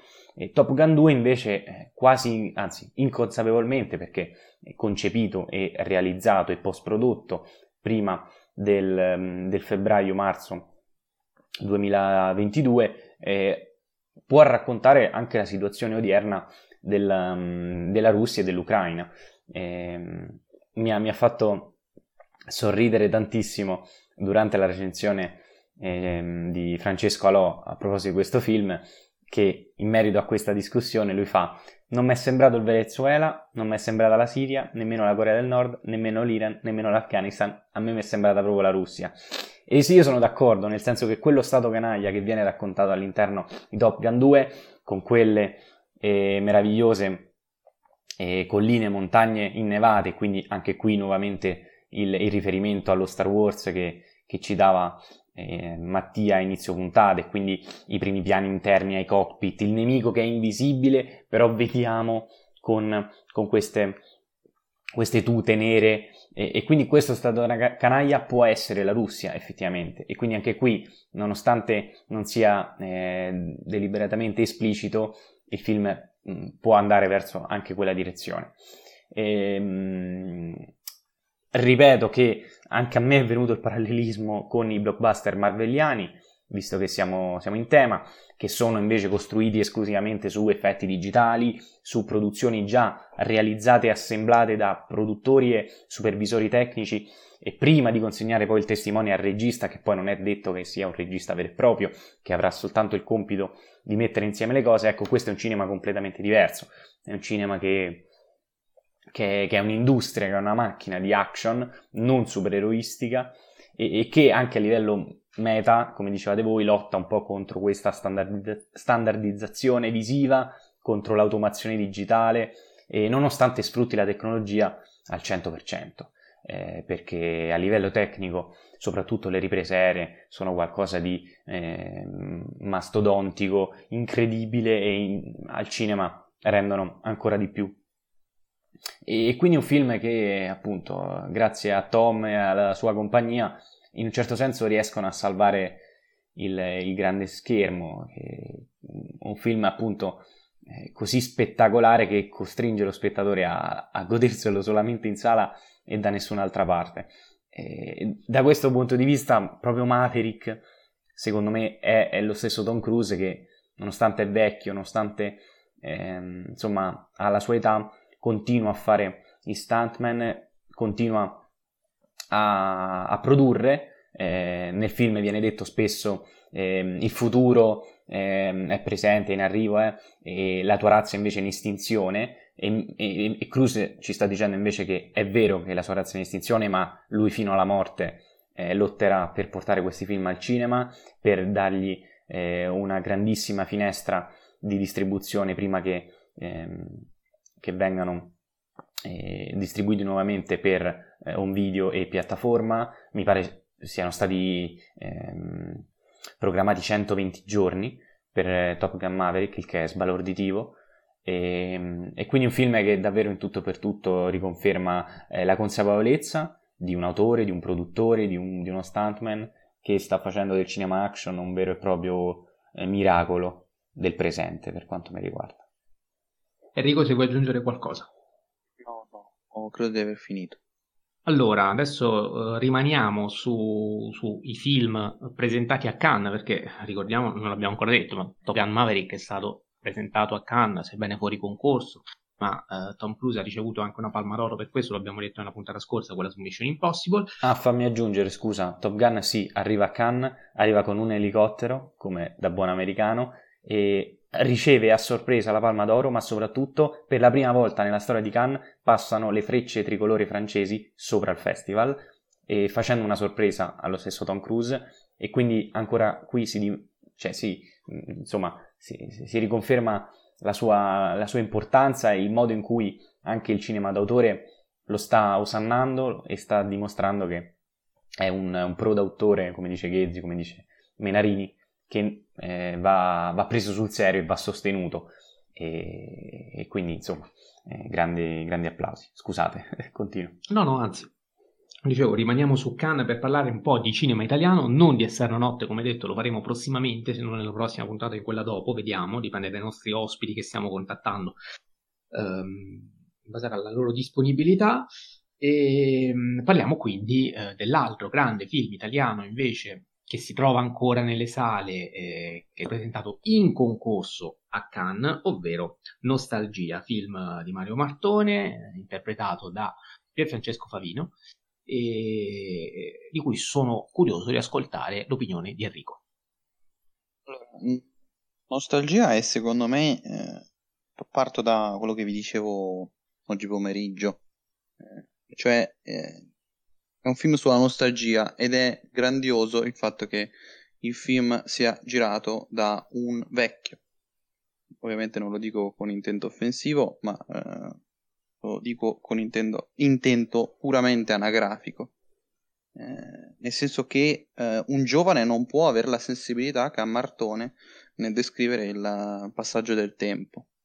Eh, Napoli viene rappresentata, secondo me, con grande lucidità, come sempre con eh, il cinema di Martone, e, e, il pregio più grande è appunto che in alcune sequenze ci sono delicatezze e eh, scelte anche dei punti macchina per, secondo me, dirigere nel migliore dei modi eh, il senso di nostalgia dello spettatore che vede il film e del personaggio Felice Lasco, nome assolutamente importante, Felice, eh, visto che eh, rivivendo eh, a Napoli diventa Felice, eh, quindi nome molto intelligente, cioè la nostalgia che ha un, un sentimento che è un po' mal- malinconia, cioè eh, un misto tra eh, tristezza e felicità. E dolore, attenzione, anche, per stare all'etimologia. Vabbè, tu sei più bravo di me da quel punto Vabbè, di vista. Quell'algos uh, uh, è, è, il dolore del nostos e quindi del, del ritorno. A parentesi, il, la parola da nostos, il titolo della copertina, soltanto le lettere N o S T sono appannate, mentre Algia è, è in primo piano. Quindi questa cosa è volutissima. E infatti eh, sarà un film anche doloroso. Il, il, film quindi è molto intelligente da questo punto di vista. Uh, faccio un micro micro micro spoiler, ma piccolino. Verso la fine uh, vediamo uh, Felice che usa un, un, cellulare e inquadra alla, alla moglie che è al Cairo e che lo raggiungerà a breve eh, inquadra una danza, una danza eh, palesemente giovane nel suono, nel, nel tipo di musica eh, e vediamo questa raffigurazione di generazioni che si incontrano in una città che non cambia mai, come dice eh, il personaggio, eh, e attraverso un, la condivisione eh, digitale, che è un elemento anche questo eh, che è subentrato nella vita di Felice, eh, in quanto il personaggio non viene detta l'età, ma è probabile che abbia tra i 40 e i 50 anni, credo. Ehm, quindi eh, è molto interessante, secondo me, la struttura del film che cerca di eh, dare una lettura della nostalgia e quindi giustamente inizia con la celebre frase di eh, Pasolini che tra l'altro quest'anno ehm, c'è il centenario dalla nascita. Eh, chiudo dicendo che eh, dal punto di vista registico il film è veramente quindi notevolissimo.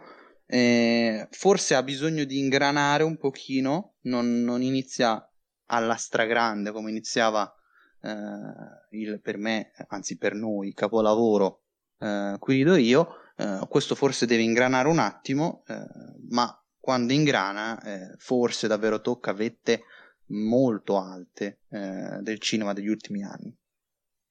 Jacopo. Io concordo praticamente su tutto. Eh, mi è piaciuta anche questa prima parte riflessiva, ehm, sospesa, in cui lui ancora si, si, deve approcciare all'inizio quasi come un turista, eh, nonostante ci sia nato a Napoli e soprattutto Rione Sanità, che è importante. Il fatto che tutto è ambientato in questo quartiere, non in Napoli in generale. E, ehm, il film è per me molto molto riuscito e anche io ho preferito Querido io, ma insomma, Querido io eh, per noi tutti è, una, è, stata una grandissima eh, rivelazione dello scorso anno. E detto questo, insomma, eh, sono rimasto molto colpito dal modo in cui eh, Martone riesce a caratterizzare questa nostalgia in modo completamente diverso ri- rispetto a tutti i registi negli ultimi due anni, perché eh, viviamo in un momento in cui eh, tra Anderson, tra eh, Linklater, di cui eh, tratteremo tra poco, eh, ma anche lo stesso Sorrentino, eh, hanno trattato il tema della nostalgia in chiave puramente positiva, poi ovviamente ci sono delle contraddizioni, quelle sempre.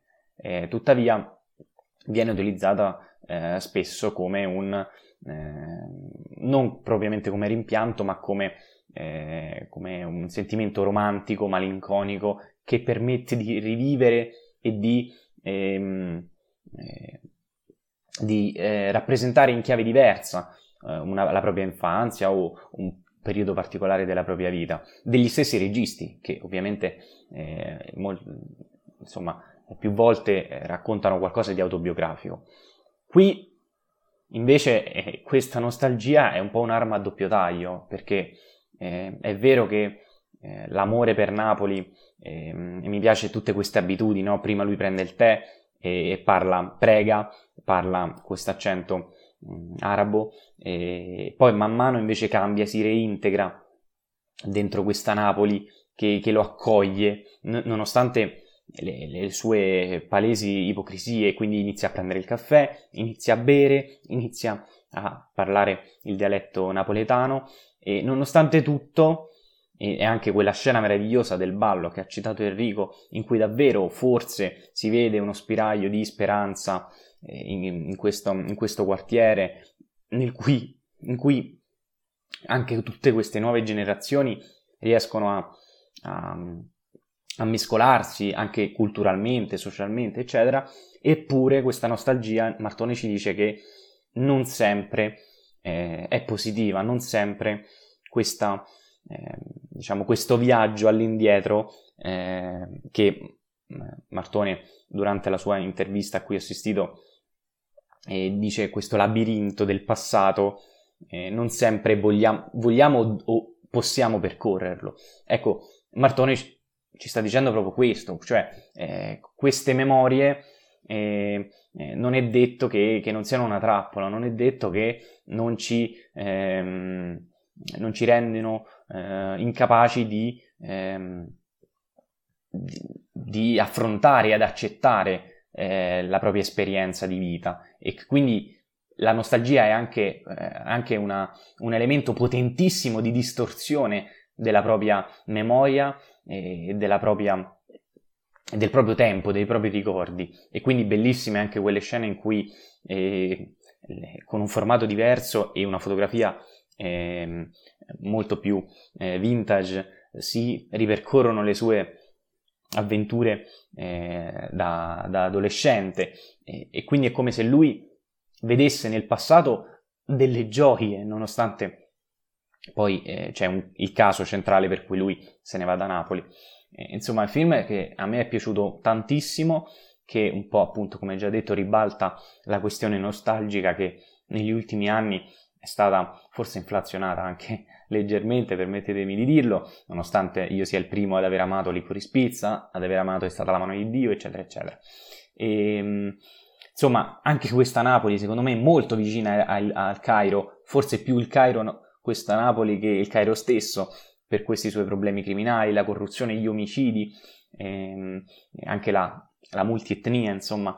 E, e poi, come ultimo, ehm, mi sono piaciuti anche quei momenti molto delicati di cui forse parlava Enrico, eh, per esempio il rapporto co- con la madre, una madre che è come se percepisse eh, l'arrivo del, de, del, suo figlio e che quindi con, abbia diciamo, un, ultimo, un ultimo canto del cigno, un ultimo momento, un ultimo mese, un, un'ultima settimana di vita con cui, insomma, da passare con lui, eh, con quella meravigliosa scena nella vasca da bagno in cui eh, Martone stesso dichiara che forse anche involontariamente hanno abbracciato una riflessione quasi cristiana per cui eh, c'è una sorta di, di pietà ribaltata eh, in cui appunto Felice eh, ha in braccio sua, sua, madre. Insomma, anche da queste piccole cose si nota la, uh, la maestria, secondo me, di un autore che sta dimostrando negli anni una, una capacità registica, narrativa, eh, perché lui è co-sceneggiatore con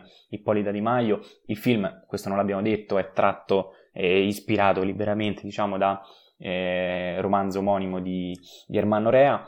E, e, quindi no, mi fermo perché ho parlato fin troppo. E ultima cosa, Pier Francesco Favino, anche qui insomma è gigantesco.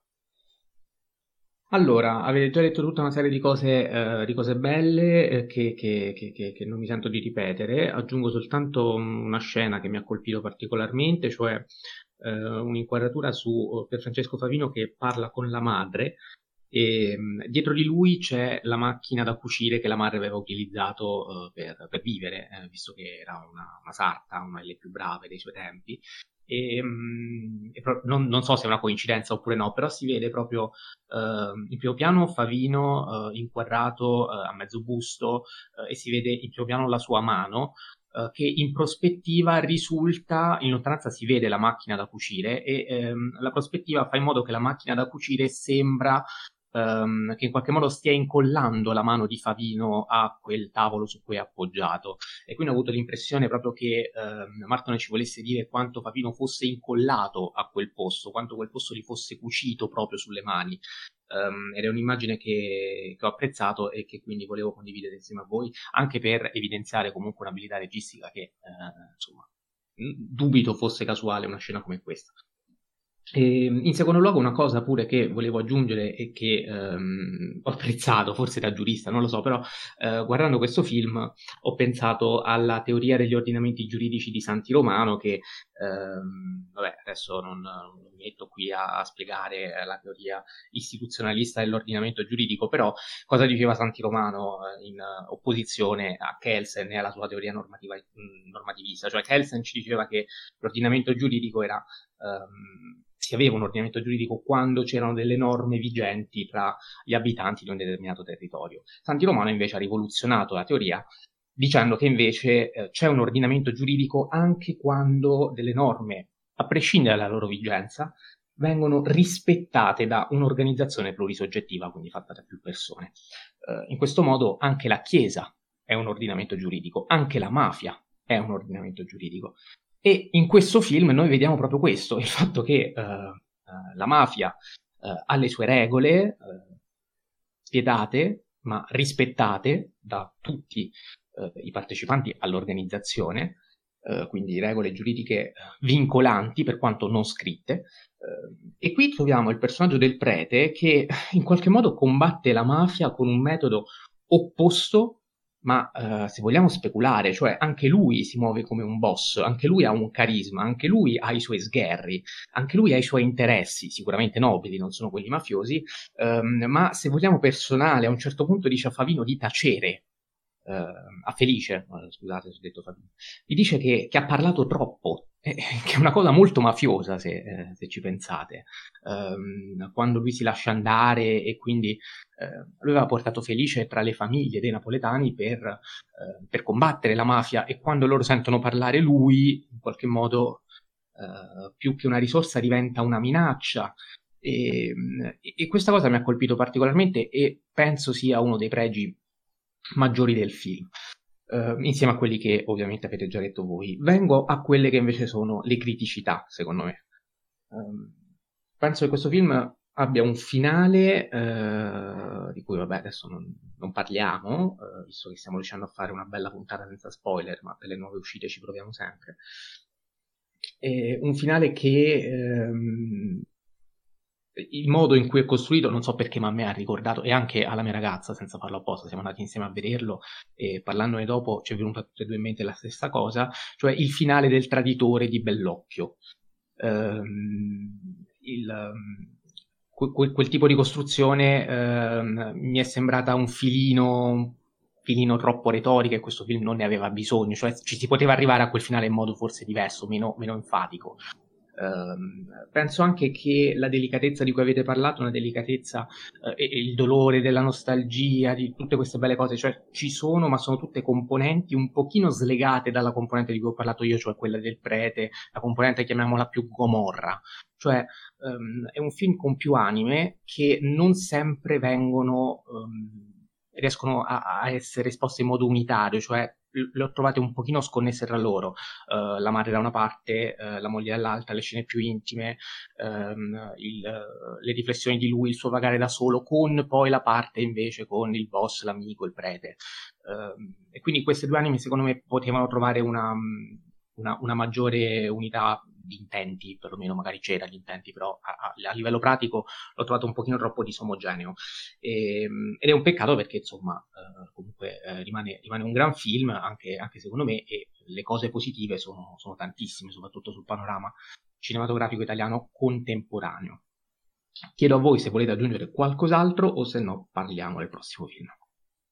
Ma io non, non sono, cioè, sono parzialmente d'accordo rispetto a quello che hai detto, nel senso che è vero che ci sono più anime, eh, ma non credo che siano così a sé stanti da non, eh, da non eh, alimentarsi a vicenda e, e invece e, e realizzare un, una sorta di, di mix di, sì, di, anime, di, eh, di, riflessioni, di visioni eh, che però riescono, a, riescono perfettamente a, ehm, a collaborare tra loro. Eh, penso appunto alla questione centrale, cioè la nostalgia, che però viene alimentata attraverso la città di Napoli e quindi eh, vedere diverse, eh, i diversi punti di vista, che sia quello della Chiesa, che sia quello della, della Camorra, ehm, che sia quello invece del rapporto più familiare, quindi con la madre, con, eh, con gli amici della madre. Eh, secondo me eh, Martone in questo è stato, è stato bravo e quindi non, non ho riscontrato i tuoi stessi problemi. E nel finale a me è piaciuto molto invece che quasi per caso succede quella cosa, come se appunto eh, ripercorrendo quel labirinto eh, che mm, cioè, diventa la, la, stessa Napoli, quindi tutti quei vicoli di Napoli, eh, quasi per, in modo fortuito ehm, i due personaggi eh, si incontrano ehm, e quindi succede quello che anche gli ascoltatori ormai hanno capito. E è inutile girarci intorno. Ci abbiamo provato. è inutile girarci intorno. Quindi anche la componente de- della, della, fortuna, del caso, insomma, secondo me eh, è centrale proprio perché è inaspettato, non nel senso che lo spettatore non se lo aspetti, ma che è inaspettato dentro Napoli, cioè tutto può succedere come tutto non può succedere per anni, cioè questa cosa poteva non accadere per molto tempo, però è accaduta proprio per, questa, per rappresentare questa impossibilità di ritorno che Martone mette al centro della, della vicenda. E tutto qui. Enrico? Eh, secondo me so, sono abbastanza d'accordo con Jacopo e aggiungo che le anime, secondo me, essendo mh, legate alla nostalgia, eh, è chiaro che eh, Napoli è se- cioè, sempre quella è, eh, lo era mh, nel passato eh, e qui aggiungo una cosa che non ho detto prima, il 4 terzi forse non è proprio convincente fino in fondo, eh? Eh, nel senso da uno come Martone mi aspettavo una scelta registica un po' più originale, sì. Interessante invece di essere così. Uh... Anche la fotografia seppiata. Nei... Eh, sì, non, non, gli è riuscita fino in fondo. Da uno come lui, ripeto, mi aspetto di più, ecco. E, ehm, e quindi eh, dicevo, col fatto che Napoli non cambia mai, eh, è chiaro che eh, Felice si deve crogiolare anche nel, eh, nei, problemi di, di, di, Napoli che lo spingono poi a volerci, eh, a, a, volersi tra- ritrasferire nella sua città natale. Quindi, comunque, secondo me, le anime ehm, ma- magari non sono unite bene, bene, bene, ma non sono neanche, diciamo, eh, scollegate. Forse si poteva fare un po' di più, mm, ma n- non credo che si sia fatto, eh, diciamo, eh, poco. Ecco. No, no, vabbè, certo, questo no. rimane comunque um, un buon film e, e, mi raccomando, se non lo avete già fatto, andate in sala, correte in sala a vedere questo e quello di Bellocchio di cui eh, parleremo meglio prossimamente, ovvero Esterno Notte parte 1. Peraltro c'è stata anche la parte 2, se non sbaglio ieri, è uscita in alcune sale anche prima, eh, però solo per ieri, poi eh, tornerà a partire dal 9 di giugno. Detto questo, eh, tracciamo una linea, cambiamo completamente argomento, ehm, perché parliamo di Apollo 10 e mezzo, un uh, film d'animazione uh, realizzato da uh, Richard Linklater. Enrico, tu questo non l'hai visto, giusto? Esatto. Quindi do subito la parola a Jacopo per sapere se gli è piaciuto e perché. Mi è piaciuto. Disponibile su Netflix, ovviamente. Eh? Se qualcuno non dovesse averlo visto, lo segnalo.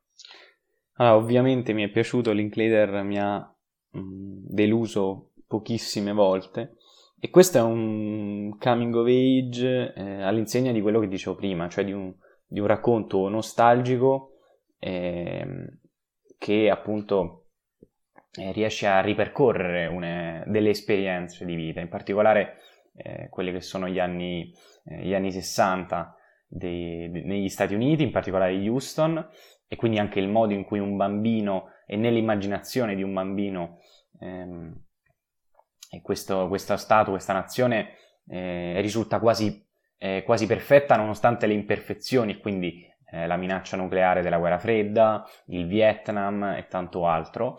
E a questo si legano ehm, tantissime riflessioni sulla gioventù e quindi il rapporto con i genitori, quindi il, il modo in cui veniva percepito lo sbarco sulla Luna e, e, ehm, e, tutto ciò che ne derivava, e quindi anche la cultura pop che è soprattutto al centro di, di questo film, vedi Odissea nello spazio, vedi... Eh... Bellissima quella scena del sì, bimbo che appena uscito dalla sala cerca di dire quanto cavolo è bello ma nessuno lo capisce, quante volte mi sono rivisto in quel bimbo, bellissimo. bellissimo davvero, e, ma poi continue citazioni anche al mondo della musica, penso ai Beatles, eh, penso a Herb Alpert, un altro genio dimenticato purtroppo, e, ehm, e da un certo punto lo leggo eh, nuovamente ad Anderson per il, il pretesto eh, che, eh, che, prende Linklater, perché qui c'è una missione top secret ehm, che però è così inverosimile quanto la stessa storia d'amore di Ligoris Pizza, in cui lì eh, assistiamo a un racconto pressoché impossibile. E, ehm, e, quindi anche in un certo senso questo, questo, elemento lo avvicina ancora di più al film di Anderson, nonostante lo reputi quello di Anderson eh, parecchio superiore. E, ehm, mi è piaciuto, cioè ho apprezzato in particolare il modo in cui nuovamente è la memoria, la nostalgia che non solo eh, permette al, al, al, bambino di, eh, di, ricordare, ma di alterare questi, queste memorie, alterare questi ricordi e quindi rielaborarli e reimmaginarli eh, come se in chiave adulta poi noi possiamo eh, scegliere, noi possiamo scegliere di, eh, di tenere un ricordo rispetto a un altro eh, di eh, crearne di nuovi e di eliminare quelli che non, che non, che non ci fa piacere eh, ricordare. E quindi anche proprio il processo della, dell'immaginazione e della memoria vengono in un certo senso eh, ri, rielaborati e, mm, e riproposti in questa chiave in cui le esperienze belle vissute rimangono, eh, quelle che invece vogliamo dimenticare e possiamo dimenticare eh, le, le mettiamo da parte. E tutto questo secondo me viene perfettamente rappresentato grazie all'animazione Rotoscope che, eh, che ovviamente ricalca le immagini, le riprese live action.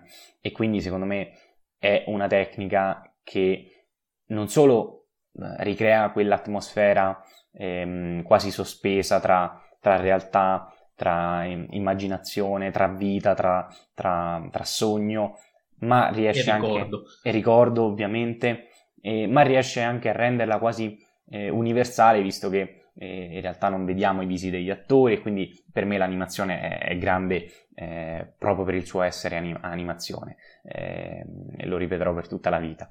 Infine, eh, per essere brevi, ovviamente Apollo 10 e mezzo, 10 e mezzo è perché è una missione di mezzo proprio tra l'Apollo 10 e l'Apollo 11 che eh, con cui davvero eh, gli Stati Uniti sbarche, sbarcheranno sulla Luna, a meno che non sia stato Kubrick, ma questa è un'altra storia.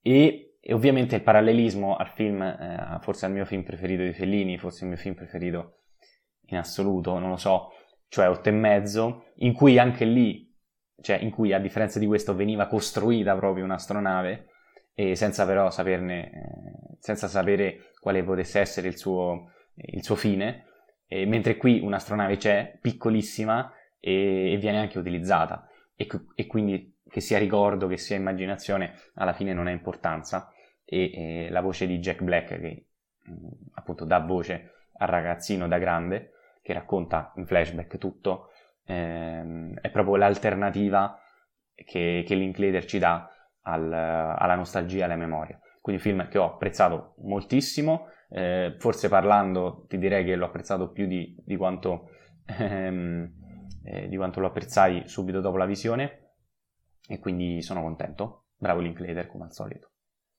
Sì, hai detto praticamente tutto tu, io aggiungo soltanto il fatto che quel tipo di animazione ehm, si presta molto anche a ricreare quelle atmosfere eh, molto pop, perché stiamo parlando comunque degli anni 60 e qui c'è una visione capitalistica, finalmente, dico finalmente perché quante volte abbiamo parlato male del capitalismo, dei film che lo criticano, tutte le visioni capitalistiche, consumistiche, brutte e cattive, che per carità esisteranno pure per Linklater, non quando era piccolo e questo è un film su quando era piccolo e quando era piccolo era tutto bello, pure buttare l'immondizia era una cosa, uh, una cosa che, che, che, ricorda, lo vediamo che butta l'immondizia, lo vediamo che uh, gioca con le lattine, con, con le cose, che, che, inquina, che sporca, che zezza, tutta una serie di cose anche sbagliate, poi per carità, non, non, non, del tutto, um, però in quei tempi chi se ne frega, cioè cos'era l'ecologismo? Non esisteva. Eh, eh, e quindi e quindi è anche bello il fatto che, nonostante viviamo i tempi che viviamo, in cui paghiamo anche quei tipi di comportamenti, Linklater, nonostante tutte queste consapevolezze, abbia anche il coraggio di raccontare che prima questi problemi non c'erano, eh, non che non lo fossero, però mh, si viveva con spensieratezza e lui è molto onesto anche in questo. Um, cioè il capitalismo di, di Apollo 10 e mezzo è un capitalismo è il capitalismo nella pubblicità, è, è, quello proprio radioso, colorato, in cui è tutto bello, in cui non, non, c'è, non, c'è, la parte brutta, c'è solo la parte bella. E vedere quelle scene lì eh, ti ci fa quasi credere, cioè vorresti quasi esserci stato. Uh, noi che non ci siamo stati, quanto avremmo voluto vivere con quella spensieratezza quel tipo di cose. E adesso invece eh, ci facciamo 10.000 problemi, come giusto che sia, perché i tempi sono cambiati, perché abbiamo consapevolezze diverse, perché le conseguenze di quei comportamenti comunque uh, le paghiamo tutti i giorni e, e quindi purtroppo, non, o per fortuna da un lato, uh, non, non, ce l'abbiamo più. E, ehm, e come dicevi anche tu, giustamente, penso che il problema maggiore sia quel tipo di pretesto narrativo che secondo me questo non aveva alcun bisogno, cioè eh, ci sono tutte le scene in cui si vive la quotidianità del passato, si vive la pesantezza della domenica perché lunedì vai a scuola, si vive il momento in cui ti prepari i panini, quando vai con gli amici, vai al cinema, racconti, vai in macchina, cioè sono tutta una serie di, eh, di, racconti di, di quotidianità di, di, un ragazzo come tanti nella Houston degli anni 60, eh, in cui paradossalmente mi sono rivisto anch'io che a Houston non ci sono mai stato negli anni 70, men che me, negli anni 60, men che meno, però eh, sono esperienze di vita che fanno tutti, tutti i ragazzi, e nel rapporto con le famiglie, quindi tutte queste belle cose qui eh, che appunto funzionavano anche da sole. Eh, il fatto che ci sia stato il pretesto mezzo onirico, mezzo, mezzo sogno, mezzo non si sa, eh, secondo me è un peccato perché quelle sono anche le parti più deboli del film durante la visione, almeno per me così è stato. Cioè erano i momenti in cui mi estraniavo di più e in cui mi mancavano gli altri momenti e non vedevo l'ora di tornarci. Per fortuna c'è un bel, un bel via vai da, da una parte e l'altra, quindi è, è, un, è, un, interessantissimo film che sono contento uh, di, aver, di, aver, visto, pur tendenzialmente, ormai voi lo sapete, se ci ascoltate da un po', non amando particolarmente l'animazione, o meglio, non amandola come Jacopo ed Enrico. Jacopo ed Enrico che hanno amato sicuramente più di me, non lo so, penso così sì. a spanne, sì, sì, eh, La fortuna di Nikuko, ehm, film di Ayumu Watanabe, eh, celebrato da questo podcast per I figli del mare, film che è stato inserito da Jacopo ed Enrico perché ai tempi non l'avevo ancora visto, altrimenti mi sarei opposto ai ai ai della classifica dei migliori film del decennio. E, ehm, questa volta la fortuna di Nikuko ho avuto modo di vederla anch'io nelle sale, quindi ne parliamo tutti e tre partendo da Enrico. È un film sicuramente meno ambizioso del precedente. E questo è un pregio. Diciamo. Assolutamente sì. Eh, nel senso che è un film molto giapponese, mentre invece eh, I figli del mare alla fine era molto più universale. Eh, certo, aveva delle peculiarità giapponesi, ma erano eh, diciamo molto ristrette. Invece questo film è proprio giapponese fino in fondo. Si sente dall'aria che si respira che è eh, completamente da coming of age eh, nipponico, ehm, d'animazione non, ehm, quindi eh, ricorda Ozu e eh, Koreeda, che tra l'altro è stato a, a Cannes, lo ricordiamo. Quindi insomma eh, ricorda eh, quel tipo di eh, narrazione e se vogliamo rimanere invece nella, nell'animazione orientale ricorda tantissimo eh, lo studio Ghibli. In particolare eh, ricorda eh, e lo dice esplicitamente il film, cioè Il mio vicino Totoro, visto che Nikuko, che è la mamma di questa bambina snella, intelligente e arguta, cioè tutto l'opposto appunto di, de, della madre, sostanzialmente cosa vediamo? eh, vediamo questa mamma che appunto ricorda e ha le fattezze e dorme come eh, il buon Totoro, eh, ma soprattutto ricorda appunto nell'aria che si respira film molto più eh, diciamo appunto da coming of age invece di eh, Takahata piuttosto che ehm, i film di Miyazaki e loro, la loro mescolanza tra eh, realismo e fantastico che tanto amiamo. Eh, il film è secondo me costruito perfettamente dal punto di vista della, della struttura, nel senso che eh, vediamo un, un, un, film che eh, ci coinvolge, sentiamo questa storia eh, vicina, anche per certi versi molto didascalica, ma mi viene anche da dire come giusto che sia, nel senso che vuole dipingere eh, la vita anche nelle sue debolezze e in alcuni casi eh, la vita è fatta di didascalismi. Eh, nel cinema eh, non vogliamo vederli, ma eh, quando bisogna fare i coming of age bisogna farli didascalici per quanto mi riguarda. Ehm, e secondo me il film è molto delicato, animato alla stragrande, basti vedere eh, le scene con il cibo, che sono davvero, eh, quelle davvero riprendono perfettamente eh, il, il Ghibli e, e secondo me uh, è un film che riesce a coinvolgere tanto e anche decisamente emozionante. Sapete che a me delle emozioni non me ne frega una ceppa. Uh, però mh, mm, mi sento di dire che eh, per chi apprezza invece questo tipo di uh, approccio cinematografico con questo film avrà pane per i suoi denti.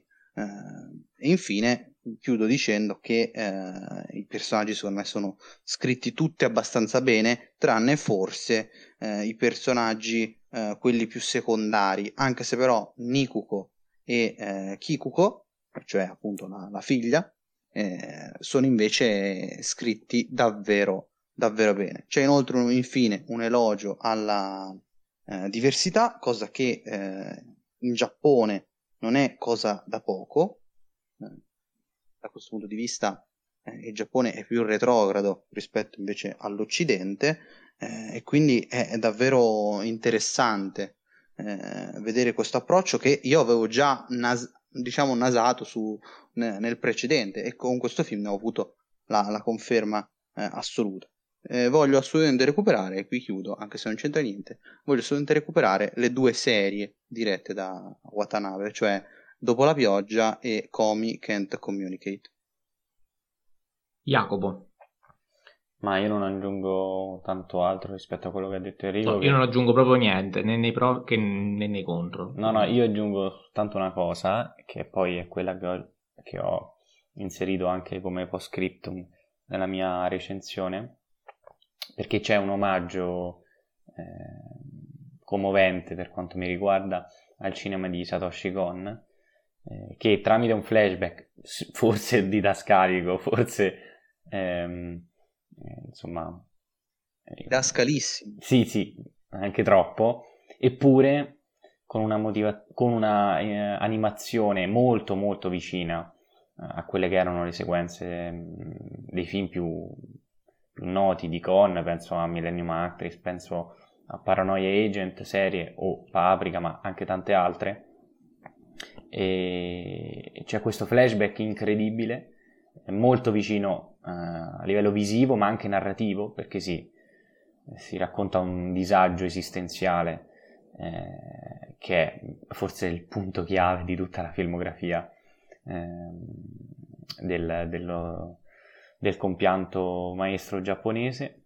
E quindi già soltanto con questo, e io non pensavo di, eh, non avrei mai pensato che eh, potessi assistere di nuovo a, a, qualcosa di nuovo di Con dopo la sua morte. Invece, in un certo senso, l'ho vissuto. E, e quindi nulla. Noi siamo contro l'empatia e contro l'emozione, ma questo, questa sequenza mi ha, mi ha davvero travolto. E quindi consiglio a tutti il recupero quando uscirà in un video o, su, o in streaming, perché in particolare quei 2, 3, 4 minuti, eh, a parte che il film è comunque un grande film, ma secondo me, soprattutto per gli amanti di Con, riescono a, ad aprire un, delle porte che erano state chiuse dopo, dopo la sua morte. Va bene, io sì, come detto, non, non, aggiungo molto altro perché eh, con, concordo con quello che ha detto Enrico, ovviamente non con quello che ha detto Jacopo, perché di Fioto Cico non ho mai visto niente, quindi figuriamoci, non posso associarmi purtroppo. E senza ripetermi, procedo quindi eh, con eh, il prossimo film. Adesso ne mancano tre, andremo piuttosto rapidi. Eh, Enrico non ha visto nessuno dei tre. Ehm, Jacopo, tu l'hai visto Lamb? No, no, fortunatamente no. Ok, però hai visto Come On Come On? Purtroppo sì. Quindi cominciamo da Come On Come On, um, film scritto e diretto da Mike Mills, che uh, interpretato da uh, Joaquin Phoenix, che uh, un pochino da padre putativo di, uh, di un bambino abbastanza antipatico, posso dirlo. È un film che, insomma, non, non, è, non, non, è, un gran film. Ci avete chiesto di parlarne, lo facciamo. Vi dico che di interessante c'è uh, il, il, modo in cui vengono contrapposte le, le, le, speranze delle, delle, nuove generazioni, di quelle più piccole, quindi um, e uh, in qualche modo i timori uh, delle, delle, generazioni più vecchie che sanno perfettamente di non essere state all'altezza delle aspettative che avevano quando erano giovani loro e sanno quindi di aver deluso anche i nuovi giovani um, e quindi sono molto in difficoltà nel, nel rapportarsi con loro, lo vediamo questi due genitori, che, anzi cioè un, una madre di questo bambino e Joaquin Phoenix che, che, che, li fa da padre pur non essendo il padre, è lo zio se non sbaglio, ehm, che però ha litigato con, con, la madre di questo bambino e quindi il bambino lo sa e, e, e fa continuamente domande scomode a cui Jackie Phoenix non sa bene come rispondere.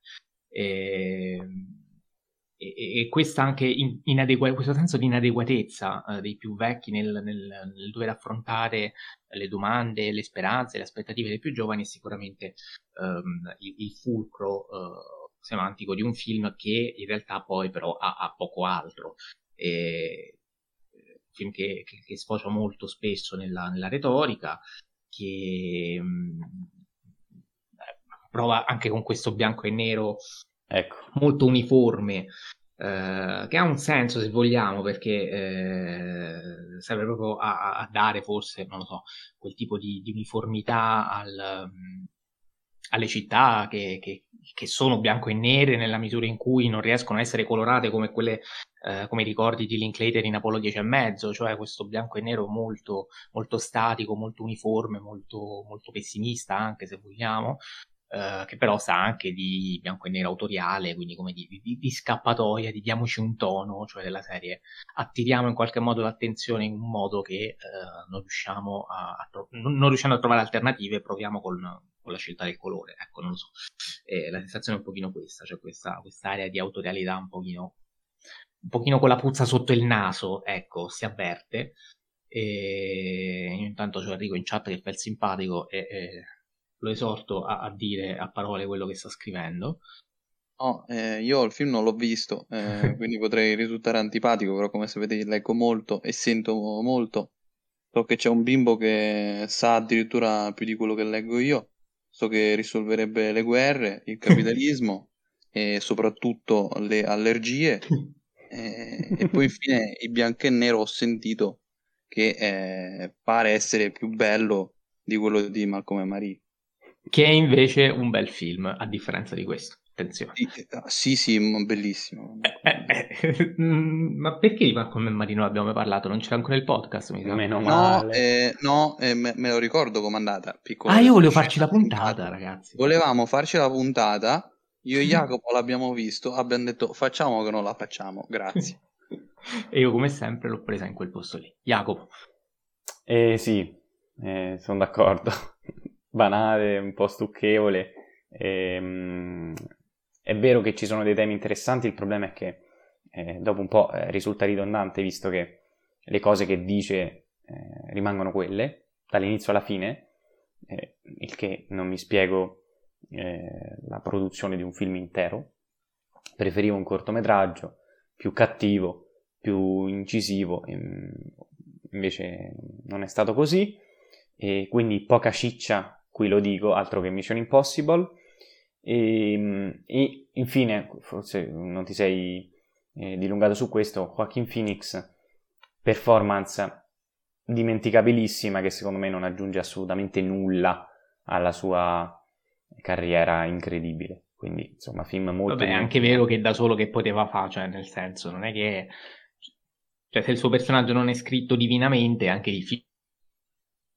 Sì, appunto. Sì, sì, sì, sono d'accordo difficile per lui riuscire a fare un personaggio divino. Come non hanno dei, dei, dei, dei meriti nella misura in cui da soli non riescono a, eh, a reggere un film, cioè no, come noi abbiamo t- detto tante volte la frase di Eva del pianoforte, lo strumento, eccetera, però così come eh, i meriti non sono dell'attore quando il film va bene, non me la sento manco di dire che eh, l'attore non è stato abbastanza bravo quando il film eh, in realtà fa pena, ecco no, no, io, io, concordo. Volevo soltanto aggiungere questo, cioè che non è che lui aiuti tutto il resto. No, no, per carità. È in linea con... Ma, boh, secondo me allora ancora meno di quello che pensi tu. Comunque. Vabbè. Comunque, parliamo per chiudere degli ultimi due film di cui ci avete chiesto di parlare. Uno è Lamb, lo avevate già fatto nella puntata precedente su nuovo uscito, ma nessuno di noi lo aveva ancora visto perché era appena uscito. Um, nel frattempo l'ho recuperato io e quindi ve ne parlo inesorabilmente male, dicendovi che um, è un'opera prima uh, di Valdimar Johansson, eh, è un film della A24 e quindi ha la tipica estetica indipendente della, della A24 eh, che al, non so che numero è però all'ennesimo film a 24 a un certo punto se già ne hai visto qualcuno è un po' sempre quella roba là. E è un film che prova, cioè, è piaciuto sul web, è anche abbastanza osannato, seppur non in modo clamoroso. Eh, è un film molto allegorico, c'è un, una sorta di allegoria della, della Trinità, eh, sia nei nomi che nei personaggi, eh, sia nella simbologia, cioè l'emb, l'agnello, sappiamo che è un animale fortemente legato eh, al, alla cristianità. E qui però eh, l'impressione, eh, almeno nel mio caso, ehm, è stata quella di voler eh, ricorrere a questo simbolismo molto sincretico che quindi unisce la cristianità al, al mondo pagano, eh, in modo però un pochino, un pochino, pretestuoso, si prendono come riferimenti in qualche modo l'Irasered di Lynch che viene ribaltato perché qui questa coppia ha un figlio mostruoso che eh, se in Lynch incarnava la paura genitoriale, qui incarna il desiderio di, questi, di questa coppia di avere un figlio e alla fine ehm, finiranno per avere come figlio questa specie di eh, mostro agnelloso, scusate l'aggettivo, ma eh, tant'è. E, ehm, e, c'è anche bella tarta dei produttori esecutivi e infatti l'impianto esterico sembra avere un pochino la solennità, per esempio, del cavallo di Torino, cose che però sono, sono tutte molto interessanti, ma poi le metti insieme e fai un accrocchio che insomma... Um, lascia piuttosto perplesso, perlomeno a me ha lasciato piuttosto perplesso a Jacopo non ha suscitato il minimo interesse, quello di Enrico non ne parliamo nemmeno, giusto? No, io in realtà... Tu eri interessato. Eh, non è che non ero interessato, no, no, né interessato né non interessato. Eh, l'unica Forse cosa, anche peggio.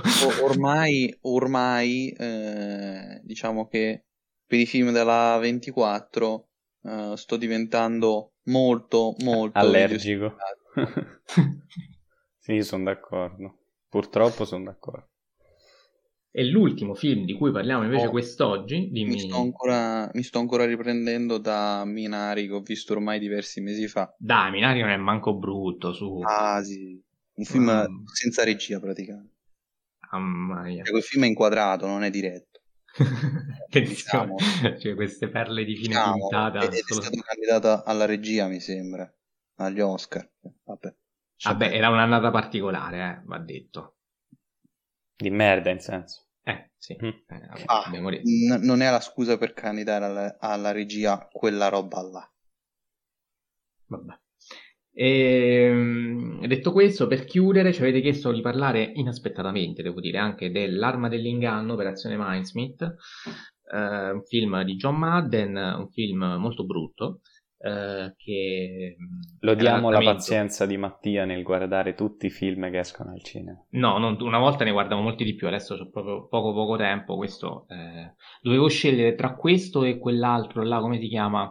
833 lì, non lo so, come si chiama quello con Jessica Chastain, Lupita Nyong'o, Penelope Cruz, che fanno le spie internazionali. 315, mi sembra. 315 lì, quella roba là. E... Che è du- era lotta durissima. C'erano sti due, c'avevo il sabato sera, ho detto sai che c'è, mo vediamo, e alla fine ho detto vabbè dai, andiamo di Eh. storia. Per Nicolò Baraccani, che salutiamo, che di solito cioè, ci ascolta sempre, eh, il Secret Team eh, 315, mi sembra, ripeto, si Sì, chiami, quella roba lì. ehm, è la cosa peggiore che sia successa alle donne dopo il male gaze, mi sembra. Ecco, quindi, quindi penso di aver scelto pure bene, O, vedi? o il maschilismo, non mi ricordo, era, ha fatto, e questo è il titolo della sua recensione. Belli- mi, ricorda, mi ricorda la recensione di, di, di Cat, Cats, il film in cui dissero La, proprio la cosa più brutta successa ai cani dopo i gatti. perfetto. Cioè, no, ai, gatti, dopo, i i cani. Sì. Sì, sì, sì.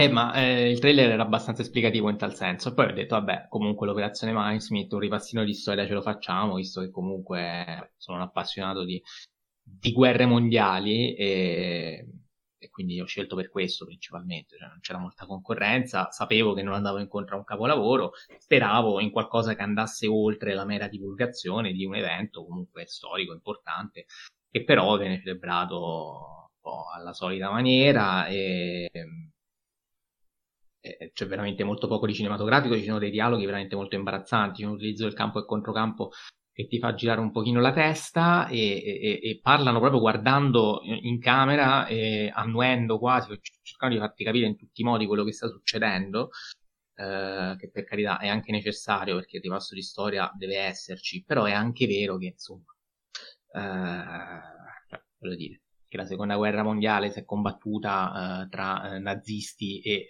alleati, senza fare l'elenco degli alleati, magari insomma.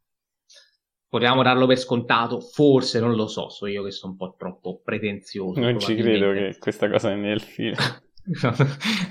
Vabbè, c'è eh, un, um, un Ian Fleming tra i, protagoni- tra i protagonisti, no, tra i personaggi, perché eh, lui è uno di quelli che ha pensato l'operazione. Sto parlando ovviamente del futuro creatore di 007. Ogni tanto c'è qualche gadget eh, di James Bond che poi lui lo guarda, dice: Ah, questo lo riuso per scrivere libri perché cioè, ammicca proprio, sorride, è un orologio tecnico-tattico e poi lo ritroviamo. E. c'è una linea romantica che veramente non ha alcun senso, una storia d'amore eh, che faccio veramente fatica a descrivere. Vale la pena guardarlo soltanto per capire eh, per di che cosa si tratta. È per l'arboro di Michael Bay. No, vabbè, per l'albero di Michael Bay cioè, aveva comunque dei momenti. Che momenti. Beh, ecco, allora, diciamo che per l'arboro di Michael Bay È girato così. Eh, no, ma ci sono, cioè, voglio dire, la storia d'amore, per quanto banale, è comunque, è almeno una storia d'amore, ok? È banale, tutto quello che vi pare, ci sono le esplosioni, però almeno c'ha, c'ha, cioè, dire un senso è troppo, però è quello, ok? Cioè, ha una sua linearità, ecco, mettiamola così. Qui invece no, perché c'è questo qui che è praticamente sposato con una donna, nel frattempo flirta con un'altra, eh, si innamora dell'altra, ma è sposato con quella di prima e sembra amare tutte e due, con una non ama più, non si capisce, alla fine non si sa, che, che, non si sa manco chi gli piace, per dire, cioè... Muccino. E, e quindi, sì, esatto, esatto, è molto mucciniano in tal senso. E quindi, boh, poi c'è anche questo fatto che sono quasi tutte spie, quindi tra di loro non si sa mai, cioè si sa in realtà, si sa perfettamente, però fanno, cioè parlano di loro per interposta persona, uh, quindi stanno costruendo la storia spionistica e parlano di loro in terza persona dandogli dei nomignoli, in realtà parlano della loro situazione, ammiccando clamorosamente, insomma, è veramente un film brutto. E... di azione militare non ce n'è manco per sbaglio, e questo è anche un peccato, però tant'è, eh, ci avete chiesto cosa ne pensavamo e, e, e ve l'ho detto. Ehm, sulla fiducia anche a nome di Jacopo ed Enrico, per quanto questo film su una recensione di film TV stata valutata a 7 da un critico che non mi sta particolarmente simpatico, però comunque devo segnalare. Yeah. Sì, adesso non mi ricordo manco il nome, so che è uno di quelli che eh, tendenzialmente mh, mm, non, non, seguo molto. Eh, sto sfogliando adesso gli ultimi numeri per vedere eh, intanto, che, intanto che tu lo cerchi, volevo capire chi non sarà mai nostro ospite del podcast volevo, volevo correggere, volevo correggere quanto detto. Allora, intanto il film è Secret Team eh, 355, quindi 355. Ehm, la frase del buon Nicolò era la peggior cosa che potesse capitare alle donne dopo il mansplaining, quindi non era né il male gaze né il maschilismo. Però più o meno il senso era questo. Maria Sole Colombo, ha scritta lui, eh, ha dato 7 a questo film e non mi trova affatto d'accordo, come penso si sia intuito. Detto questo, eh, penso che possiamo chiudere. Nella prossima puntata in realtà vorremmo portarvi un ospite. Eh, abbiamo già preso contatto, ci ha dato la sua disponibilità, presto quindi sarà sulle nostre frequenze. Capiamo un attimo se riusciamo settimana prossima, altrimenti si ridà a quella successiva.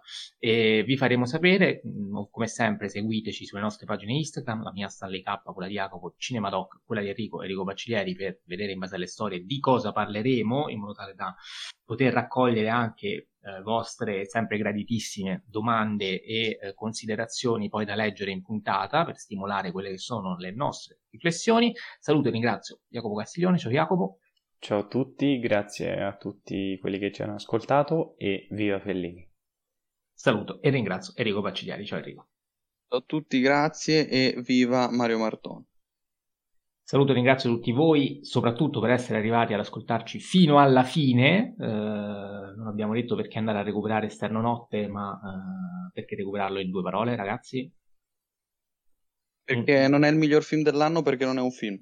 Attenzione, Jacopo perché è un prodotto che riesce a essere sia film che serie allo stesso tempo ed è magistrale. No, non, è, non, è un fi- non, è, un film perché c'è scritto serie diretta da Marco Bellocchio. Me... Semplicemente perché è diretto da Marco Bellocchio. È, prodotta, è prodotta, da Rai Fiction e infine eh, è strutturata ad episodi. Bene, arrivederci. Quindi, siccome c'è scritto serie, non può essere un film, ricordatelo. E quindi noi possiamo parlarne perché sennò. Non... Sì se l'autore stesso la dichiara serie. Vabbè, sì, ragazzi, chiudiamo però. Sì, sì, l'autore ha l'ultima parola sempre, non il pubblico. Va bene, arrivederci, ci sentiamo al prossimo lunedì.